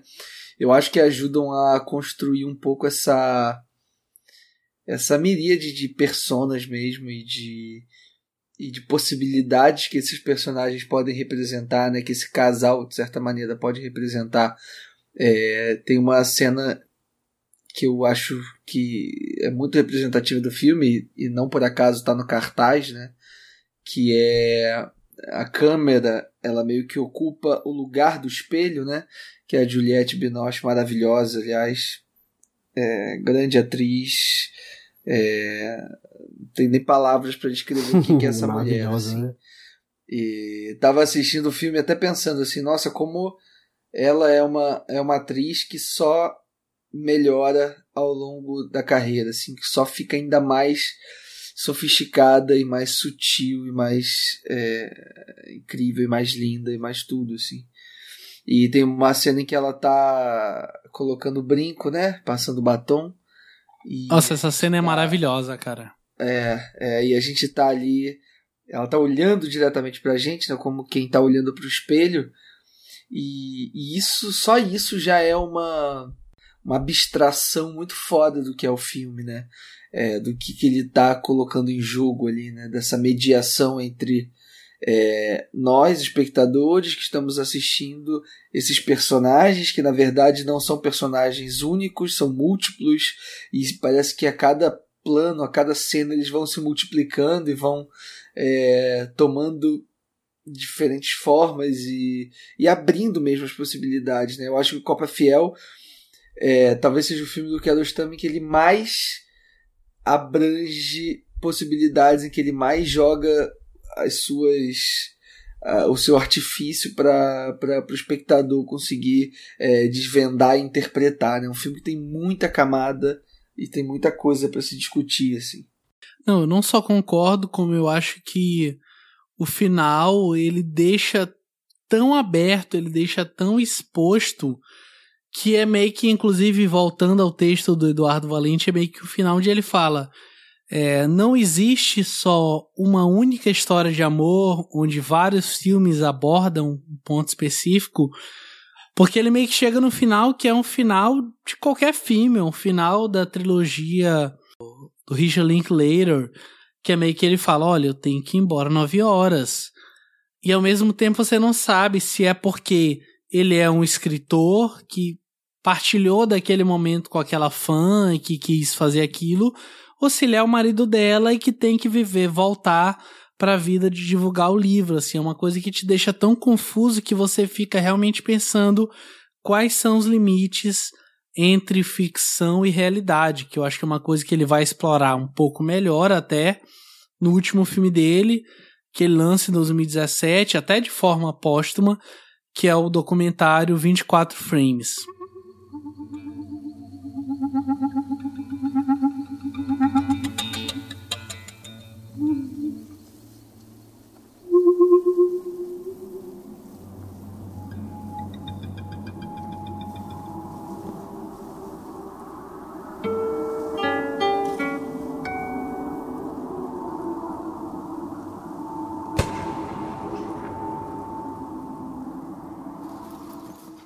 Nos últimos cinco anos de sua vida, o cineasta Abbas Kiarostami se dedicou à produção de breves frames, cada um em torno de cinco minutos de duração, onde trazia à vida imagens e fotos pré-estabelecidas. É a partir do inusitado e da sutileza das mudanças que o diretor busca acompanhar traços da natureza e, em alguns casos, estabelecê-los com a cultura produzida pelo homem.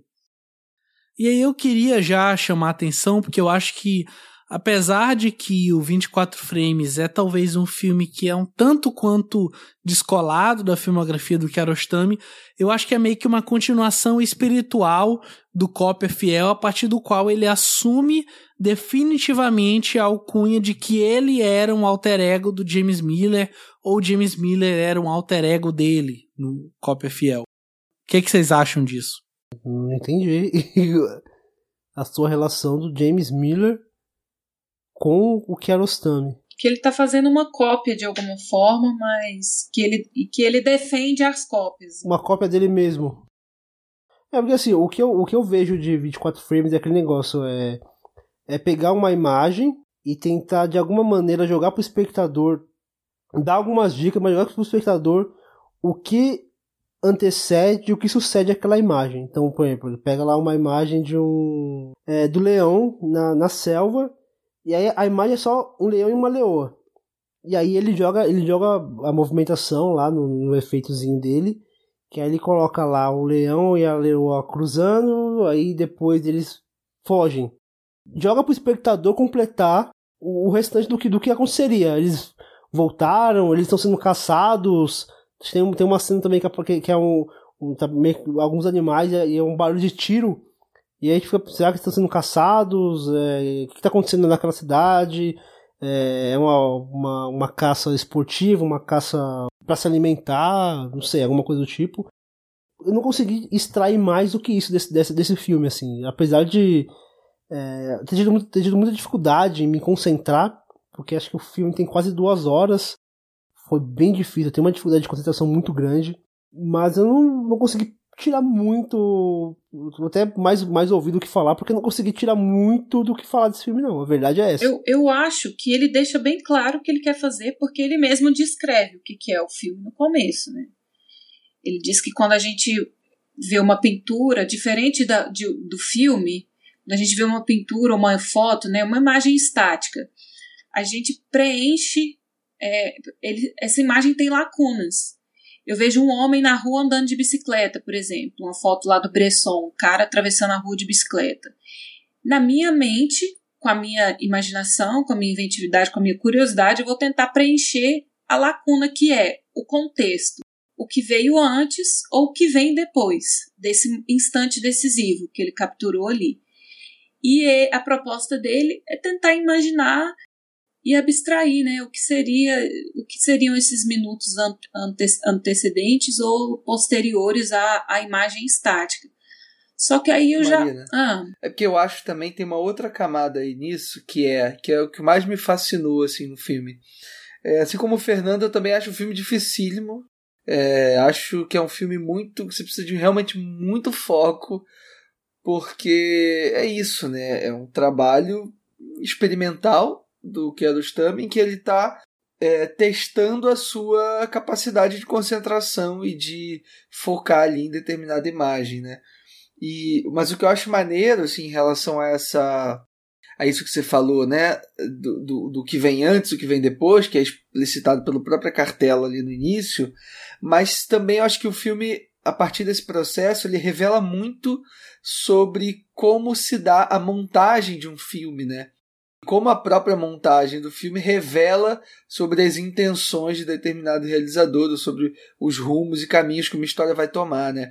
Porque eu acho que ele escolhe mais do que ele intervir na fotografia, no frame, de forma digital, né? Que ele usa ali artifícios é, digitais para para animar os elementos da foto, para animar os, é, animar os elementos da foto, até inserir coisas que não não estariam presentes. Ele escolhe né? É uma, é uma, é uma postura ativa. Ele escolhe o que colocar também, né? Ele escolhe quanto tempo ele vai colocar de coisas antes e quanto tempo dessas coisas depois. É, que relações essas figuras ali, né? Esses não dá pra gente tratar como personagens, mas é, de que maneira esses elementos, sejam eles do clima, né? Uma, uma uma neve, que, uma chuva de neve que cai, ou um passarinho, ou uma ovelha, ou um cachorro, enfim, é, de que maneira eles estão ali se relacionando entre si e como aquilo articula uma ação posterior. Né? Ele sempre tem um. como se fosse um primeiro ato, segundo ato e terceiro ato dentro de quatro minutos e meio, né? E isso multiplicado por 24, enfim é muito louco esse processo que ele cria ali dentro dessa, dessa costura e acho que o plano final, né, o frame 24 é muito revelador nesse sentido ao colocar ali diante do, do filme, diante daquelas duas horas de, de filme que a gente assistiu, um montador em frente a um programa de edição é, cansado, dormindo, deitado, enfim. E aquele programa ali renderizando para sempre e, e é muito irônico até. É, eu acho, é, eu acho que é isso mesmo. É, eu acho que é isso mesmo, assim. É, por ser um projeto tão pessoal, ele usa as próprias fotos e tal, pelas escolhas e pelo até por alguns padrões que ele acaba desenvolvendo ali, a gente percebe muito do próprio Abas, né? Para onde o olhar dele está se direcionando, quais são as preferências dele, e ele até estipula o clima que ele quer dar para cada frame, né? Então, se eu tenho um passarinho na janela, às vezes a música que ele coloca no fundo já passa essa impressão. E aí é, é o que me incomoda um pouco, assim, é uma das coisas que me incomoda um pouco no filme, porque se a intenção dele é investigar essas lacunas, né, e exigir que o espectador ajude a a imaginar e a completar o que estaria por trás, qual era o contexto dessas imagens estáticas, ele acaba completando demais, assim. E aí, aquilo que poderia ser um exercício para o espectador de imaginar, quando ele vê aquela imagem por quatro minutos e meio, eu já não sinto tanta vontade de ajudar a completar essa história, né? Ainda mais depois de duas horas. E ele repete também muito, muitos temas, né? Muitos temas, é, muita neve, muitos, muitas aves, muitos pássaros e tal. E aí, outra coisa que eu acho que possa que possa estar tá interferindo e que tenha prejudicado um pouco no, no, no ritmo e tal, porque eu, é um filme que eu gosto, mas que eu não assistiria todo de uma vez porque realmente existe uma repetição. Então, como é um projeto super pessoal e que eu acho que a, a princípio pode até ser que não que a, a, a intenção dele não tenha sido no início é, montar um filme com isso, porque isso aí é resultado de três anos de experimentação dele. Então, uma foto que ele tinha, que ele foi imaginando em cima, um quadro que ele gostava, um frame, um negócio e tal. E aí, isso é resultado de três anos da vida dele, de fotos que ele tirou, de coisas que ele fez, de coisas que inspiraram ele. Então, acabou que ele criou um padrão ali, uma, e acabou ficando repetitivo. Acho que não foi muito de caso pensado, assim, todas as imagens que ele escolheu é, até mesmo se ele quis ou não criar uma narrativa, uma lógica, se ele quis criar uma lógica dentro desse filme, né? Mas eu acho que enquanto exercício é, de linguagem, até mesmo para instigar o espectador, para instigar o, o, artista mesmo é, a criar, até por ser o último filme dele, né? Eu acho que só mostra como é um diretor que nunca ficou parado, assim, né? Que nunca se recolheu, que nunca se acomodou, né? Tanto é que é um filme que foge muito da, do, dos outros formatos que ele tinha, né? E deu vontade de fazer, ele fez, ele experimentou e diz muito sobre o diretor, né? Nessa altura da carreira dele. É, mas eu acho assim, apesar de ter, eu ter quando a gente falou do 10, né? Eu fiz uma, associação com esse também, porque o mote, né, tem um mote parecido, né, no sentido de você estipular ali uma sequência de, de ações que vão se repetir, né?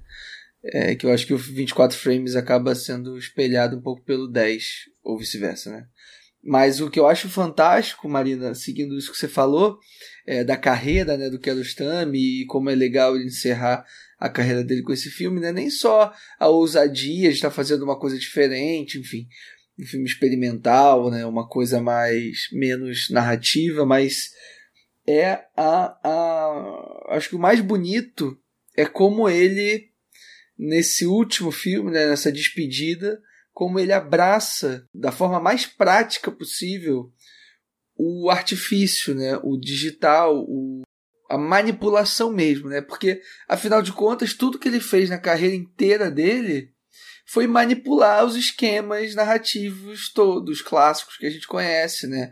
Foi colocar lá um cara é, para interpretar é, o próprio crime que cometeu, é colocar a mulher para levar passageiros reais no carro é, a partir de um texto ali pré-estabelecido e ao mesmo tempo permitindo improvisos.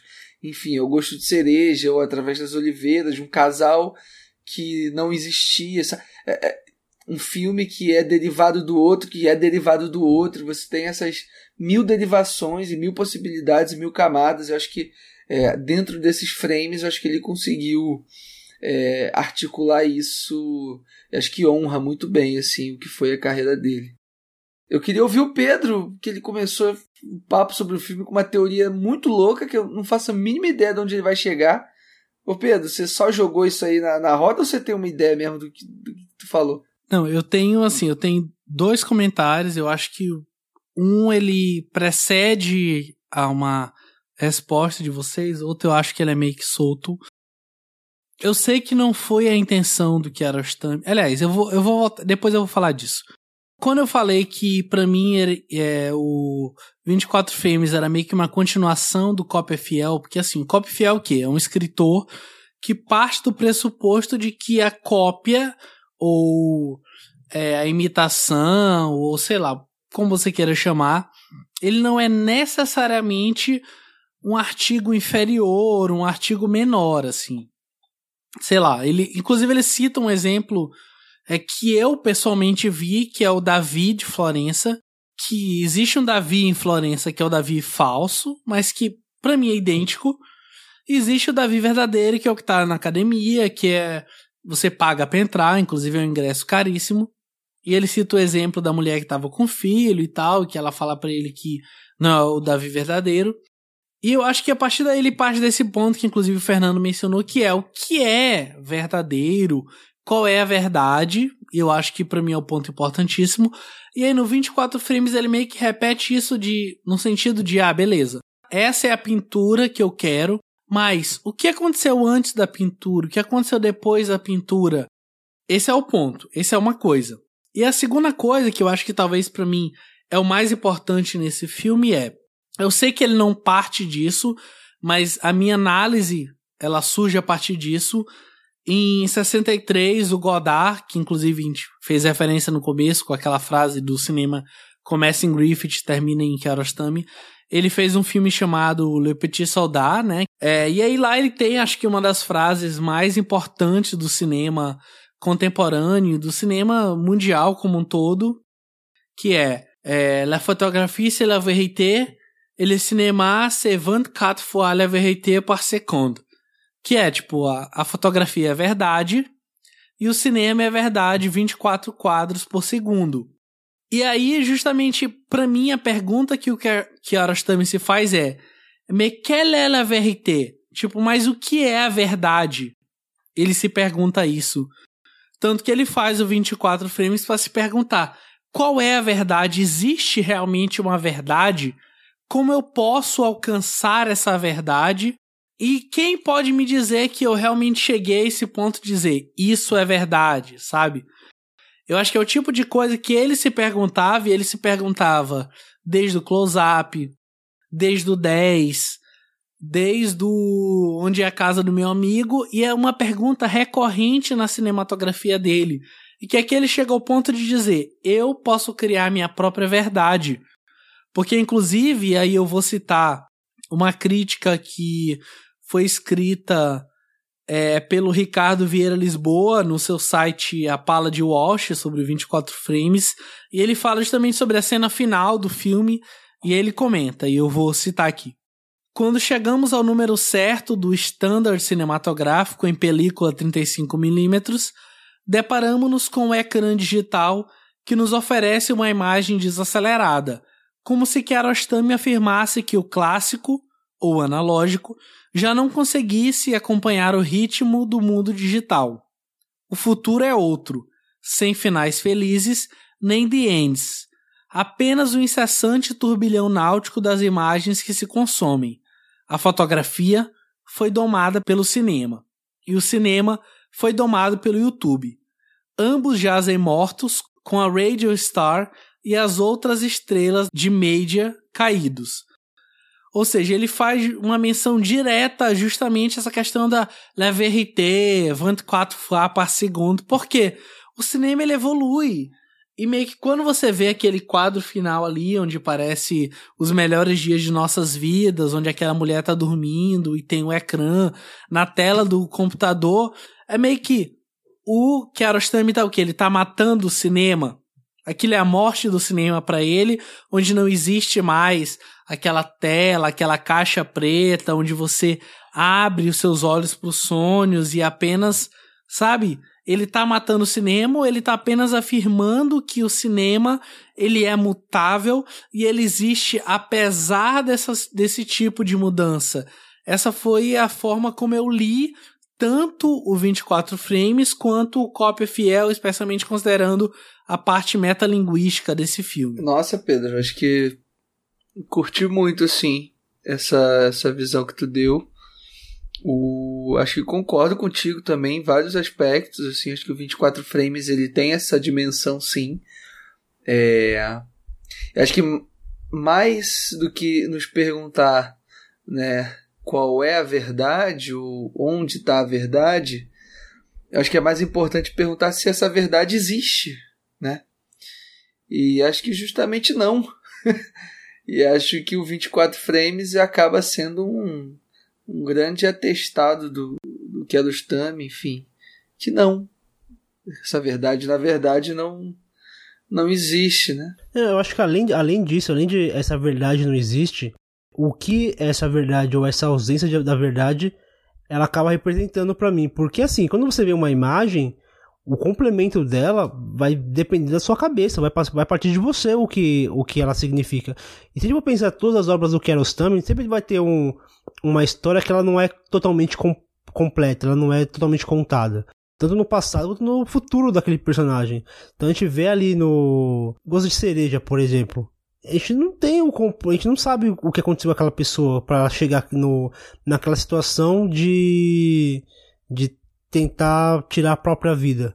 A gente não tem os detalhes disso. No próprio 10, a gente não sabe exatamente o que aconteceu com o Maria. A gente tem uma noção de que o cara era, era opressor e tudo, mas a gente não tem detalhes para saber. E nem vai saber o que acontece depois daquilo. Mas eu, eu acho que no, na, na, no caso do 24 frames, não é nem a questão da omissão. Eu acho que é a questão da manipulação mesmo nada ali é verdade porque tudo tá manipulado, entendeu? De uma forma ou de outra. Então, mas tudo tá sempre manipulado. É, exatamente. Não só no cinema dele, como no cinema de modo geral. É a característica fundadora do cinema, né? A manipulação. Uhum. Por mais que você que o cinema tenha surgido num outro contexto, né, numa ideia de documentar, é, é contraditório, é de reprodução fiel da realidade, já desde então, mesmo com essa com essa ilusão né, de proposta, é, você já se depara com o fato de que não, não é. É a coisa do cópia fiel, como o Pedro bem falou, assim.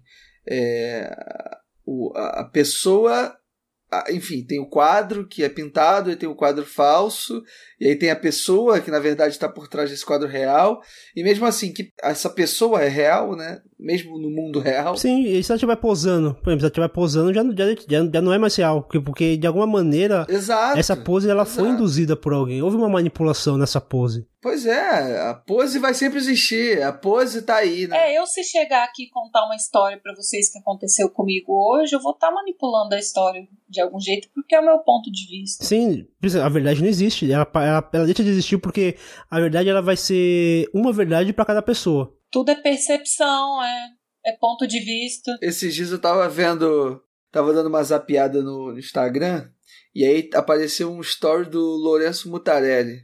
E aí ele tava falando. Era um, era um story que ele tava fazendo com o gato dele. Ou com um cachorro, não sei. Um animal de estimação. E aí o cachorrinho tava dormindo.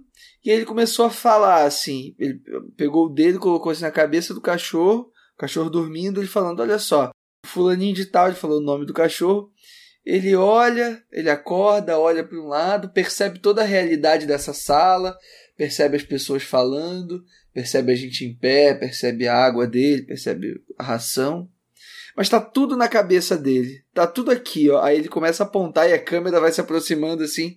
É... Achei muito bom essa história do Mutarelli. Tem muito a ver com a obra dele também, de modo geral. E muito a ver com essa ideia do criador estar tá completamente ciente de que a criação dele tá à mercê dessa dessa fragilidade mesmo que é a vida, né? Das representações e da, da nossa ideia de o que é real, o que não é, o que, que a gente consegue perceber. Porque afinal de contas, a realidade nada mais é do que cada um, dentro da sua própria cabeça, interpretando uma série de estímulos que todo mundo também está interpretando, né? Então, assim, é muito louco isso. A gente pode então ir partindo para o fim do programa.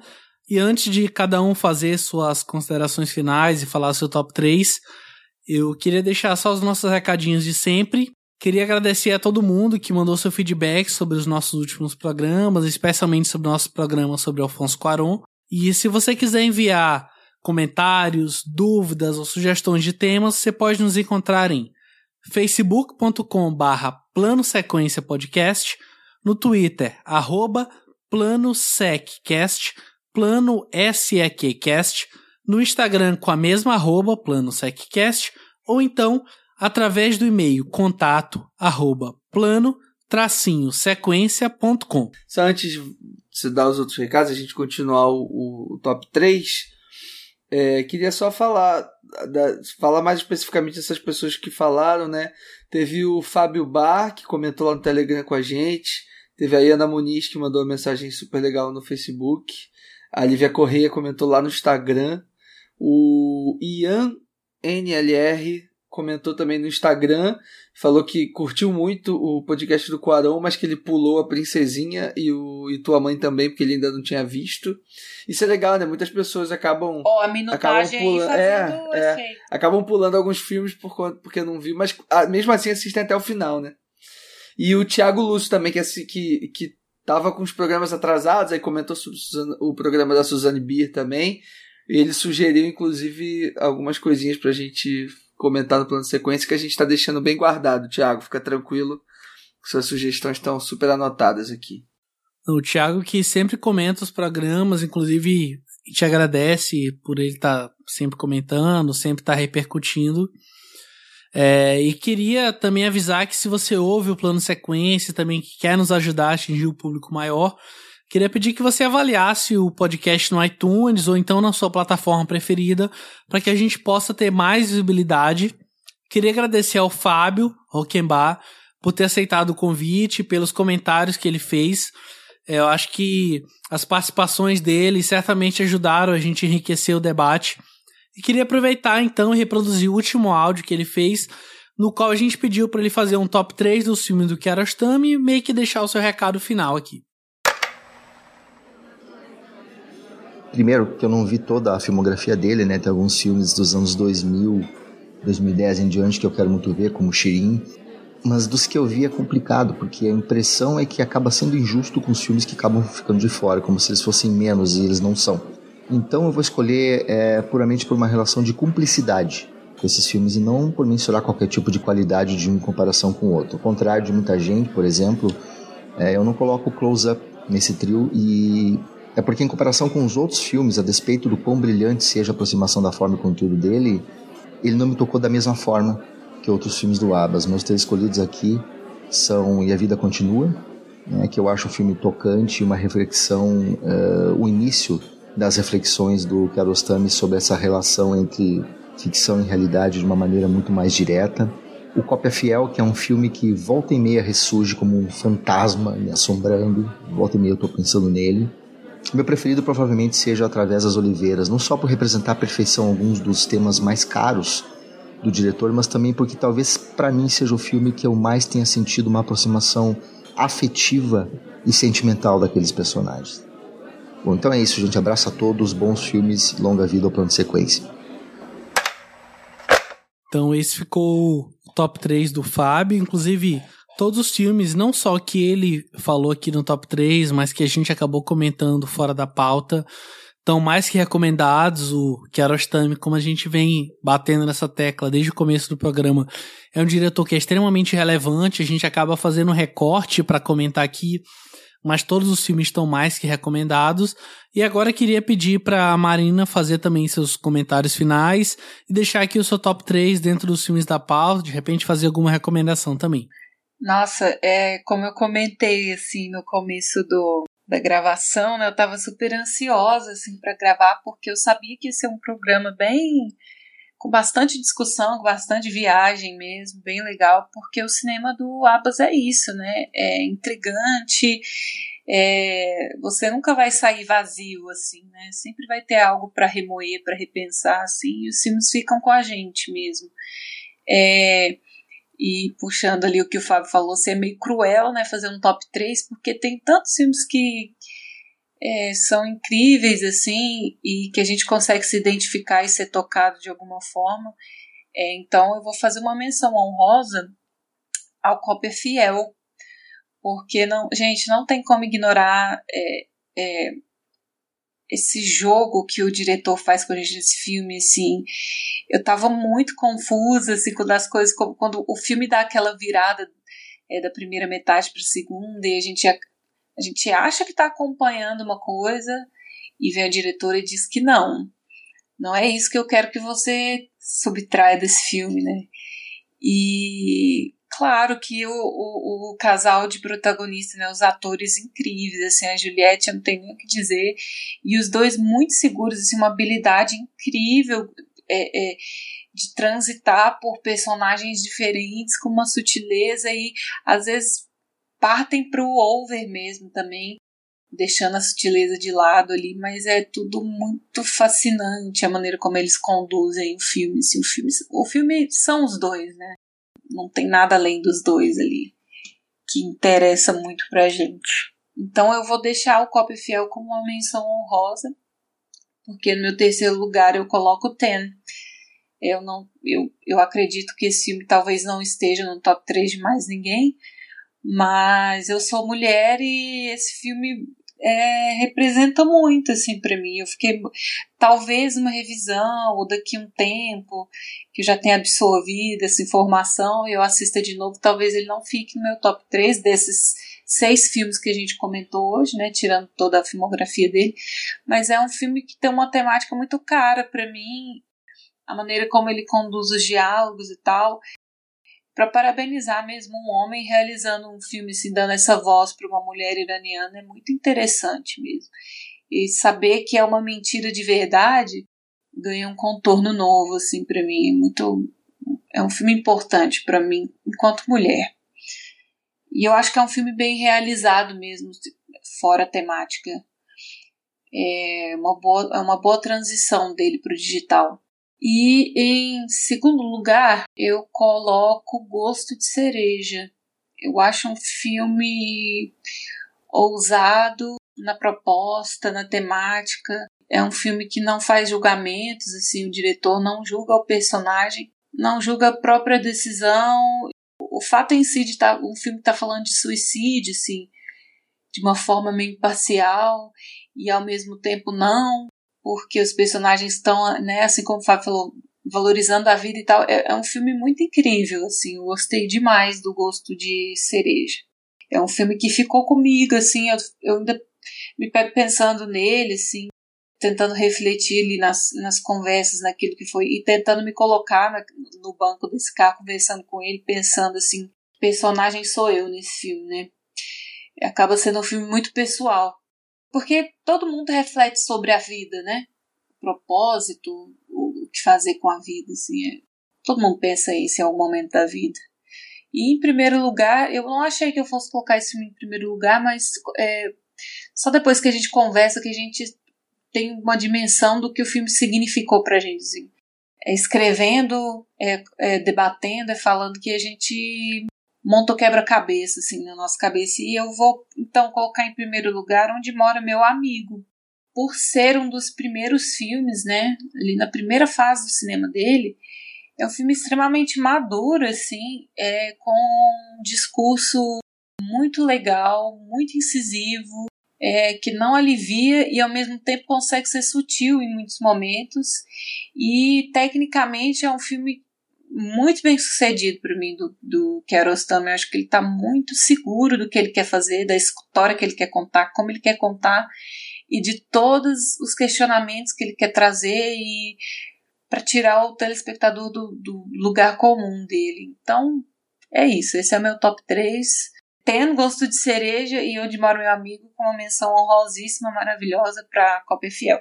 Show de bola. E você, Fernando, quais suas considerações finais e top 3 do diretor? Primeiro, agradecer a conversa de hoje, que eu acho que excedeu bastante no do que talvez eu imaginava que fosse a conversa sobre Kiarostami. A gente foi além dos filmes, a gente tocou em assuntos pessoais, é, a gente divagou, a gente refletiu sobre, sobre a existência. Eu acho que, acho que o cinema do Kiarostami proporciona isso é o que ele mesmo fala, tipo, é um cinema que não morre após os créditos finais. Ele continua com a gente depois que o filme acaba, e acho que esse programa, que talvez fique até um pouco longo, reflete bastante isso. É uma conversa que não fica apenas no, na, na forma como ele decoupa o filme, como ele trabalha a mise-en-scène, como ele trabalha a fotografia. Acho que é mais que isso. Acho que o, o cinema do Kiarostami conversa mais com o que a gente sente dos seus filmes do que simplesmente o que ele quer nos mostrar com seus filmes.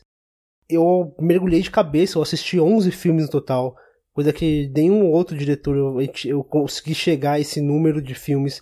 E não porque eu, eu tava com tempo livre, mas simplesmente eu não conseguia parar de ver filme do Kiarostami. Eu via um e eu já tava maluco vendo o outro, e mesmo que não tava na pauta, eu já tava vendo o outro. Tanto que eu que preciso fazer uma menção honrosa a um filme de 99, que é O Vento nos Levará, eu achei um filme belíssimo, belíssimo, belíssimo, que ele aguarda a morte de uma senhora, de uma anciã, de uma, de uma aldeia para poder retratar aquela os rituais de os rituais fúnebres daquela região. E é um filme belíssimo, cheio de mensagens, falando sobre é, como que como que um estrangeiro tem uma, um, uma influência numa, numa, numa cultura, como aquela cultura ela continua mesmo diante daquela daquele estrangeiro chegar e às vezes modificar e às vezes tentar se impor de alguma maneira partindo pro meu top 3, ele ficou, acabou ficando bem parecido com, com o da Marina, porque. Só que em vez de a Copa Fiel estar em menção rosa, eu coloco ele como terceiro lugar. Eu acho que é um filme que, que trabalhou um assunto que a mim é muito interessante, que é tratar da, da questão de relacionamento, mas sem aquele romantismo, sem aquela falsidade, sem aquela aquele glamour que às vezes não pertence a, ao que realmente é um, um relacionamento, só quem, quem vive um relacionamento assim. Eu sou casado há 11 anos. Aquelas fases que, que foram tratadas ali, muitas delas eu já passei, é, estou passando e vou passar também. E é muito interessante você ver é, como, como ele trabalha bem essa temática. Também coloco em segundo lugar Gosto de Cereja, porque é um filme muito caro, é, fala de um, de um tema que a mim é muito é muito presente, sempre quando, quando eu falo assim de filme que, que fala sobre questionamento sobre a sua, sua sobre, a, sobre a vida, sobre interesse em viver, sobre suicídio. Apesar do filme não abordar, mas a gente pode levar para uma certa depressão ali que o personagem, por algum motivo, passou a, passou a, a desenvolver dentro de si. É um filme muito, muito tocante, assim. E o final dele, em aberto, fechado, dependendo de quem estiver assistindo, no momento que estiver assistindo, só faz o filme crescer. Em primeiro lugar, eu coloco Onde Fica a Casa do Meu Amigo, junto com a trilogia Cocker também. Acho que vale a pena quem for conhecer esse filme estender um pouco mais e acabar vendo depois o E a Vida Continue através das Oliveiras, porque acaba fazendo parte realmente uma, uma trilogia, apesar de não, ser, não, ser, não ter sido a ideia do, do Carol Sam, acho que acaba funcionando legal.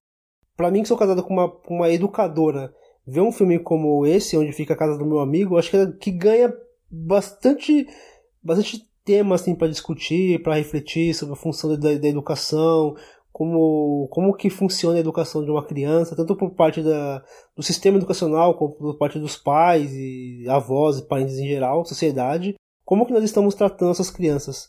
Acho que em vez de ficar nessa falácia de escola sem partido e essas baboseiras todas, é refletir o papel da educação dentro da formação das crianças. Esse filme talvez ajude um pouco a, a, a, entender que educar uma criança não tem nada a ver com, com escola em partido, com é, aguçar a crítica, muito pelo contrário, é fazer com que a criança se desenvolva. Esse filme faz uma forte crítica nesse sentido. É o que mais me, é o que, é o que eu mais gosto do, do Kiarostami, é um tipo de filme que, que eu veria hoje, amanhã e depois de amanhã, porque é um filme, além de ser um filme que que mexeu muito comigo. É um filme muito agradável, muito gostoso de ver. É uma criança muito fofa. E é, é, passou muito rápido esse filme para mim. Por isso que eu coloco ele em primeiro lugar. E aí, já partindo aqui pro meu top 3, eu vou ser um, um tanto quanto breve. Eu vou colocar em terceiro lugar, inclusive pelo que a gente falou, 24 frames. Eu acho que, considerado individualmente, eu acho que ele tem uma série de problemas, acho que ele é um tanto quanto cansativo, mas eu acho que quando a gente pensa especialmente a partir da análise que eu fiz e não dizendo que ela seja a única análise do filme, obviamente, e nem que o Kiarostami tenha feito esse filme a partir da frase do Godard, né, da La Vérité, enfim, do cinema, mas eu acho que tem um tanto quanto a ver. Em segundo lugar, eu vou colocar é, o Cópia Fiel, em termos de século XXI, acho que a interpretação da Juliette Binoche é uma das melhores interpretações que eu já vi, assim, eu acho que tá incrível. E a gente nunca consegue distinguir entre o que é real, entre várias aspas, e o que é o fictício dentro desse filme. e o que que a gente pode interpretar ou não. Eu acho que inclusive nisso tá a validade desse filme como um todo. E em primeiro lugar eu vou colocar o 10, porque eu acho que dentro desse contexto de é, desse governo é, conservador, islâmico, enfim, eu acho que o 10 ele representa um, um ponto de liberalização feminina muito forte. E eu acho que é o tipo de filme que, assim como, por exemplo, são os filmes do Carlão, quando a gente falou sobre ele, são filmes que passam da crítica, eu acho que da censura, aliás, são filmes que é, o, o 10 ele é um filme que passa muito facilmente da censura também da, do Irã. E apesar disso, é um filme que fala sobre temas muito pesados. Então, meio que esse fica o meu top 3. E você, Leandro, quais suas considerações finais e seu top 3 aqui do diretor? Então, é, minhas, minhas considerações finais vão ser simples. O, acho que o Kiarostami é só o diretor que mais consegue fazer plano final bonito pra porra. E os quatro filmes que eu escolhi aqui, sim, quatro, porque eu vou fazer uma menção honrosa, é, tem talvez quatro dos planos finais mais bonitos assim da história do cinema. E bonitos não no sentido estético, mas no sentido de, do que eles representam também. Eu queria fazer uma menção honrosa pro Através das Oliveiras, que seria na verdade o meu primeiro lugar, só como ele não estava na pauta, deixei ele aqui na menção honrosa, é, senão o Pedro ia me bater. Em terceiro lugar, o Cópia Fiel, em segundo, Onde Fica a Casa do Meu Amigo. E em primeiro, Close Up. Acho que são quatro filmes que representam muito bem o Kiarostami e são quatro filmes que me, me movem bastante. São quatro filmes que eu vi mais de uma vez e espero vê-los ainda muito mais. Acho que fica assim então o nosso top 3. Eu queria agradecer pela companhia. Dessa vez o, o time completo aqui. Obrigado demais, Fernando. Obrigado eu. Foi maravilhoso esse programa. Tchau, gente. Até mais. Obrigado, Leandro. Já deu seu abraço. Obrigado, Marina. Obrigado, meninos. Tchau, até mês que vem. Queria agradecer mais uma vez a participação do professor Fábio Roquembar. O plano sequência fica por aqui. Um grande abraço e até o próximo mês.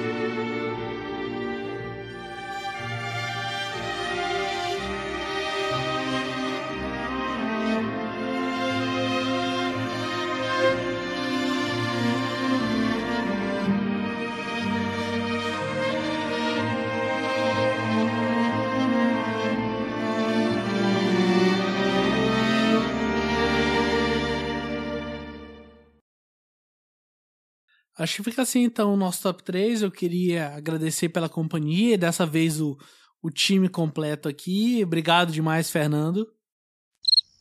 Sempre tem alguém para ficar no mudo. Pedro, dessa vez você não vai botar essa porra no. Não vai botar efeitinho, não. Corta essa cara. Mas você tá bravo. O programa já tá longo. Não, o pior é que o Fernando dá, ainda tá no sono. mudo. Ele deve estar tá dormindo agora. Puta que pariu, Fernando do não, céu. Tô, eu tô rindo aqui, eu tô rindo de, de, de desgosto. Fernando, a gente. Caraca, velho, prestando, mó, prestando mó atenção. Tchau, pessoal. Tchau. Valeu. Obrigado. Foi na despedida. Beijo. Obrigado, Leandro. Já deu seu abraço. Tchau, Obrigado, Marina. Obrigado, meninos. Tchau, até mês que vem. Pronto, gente. Morreu. Aê, acabou. Acabou.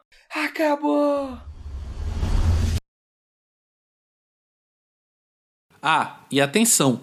Reserve seu fone de ouvido para o mês que vem pois falaremos sobre a cineasta paulista Ana Muilaer.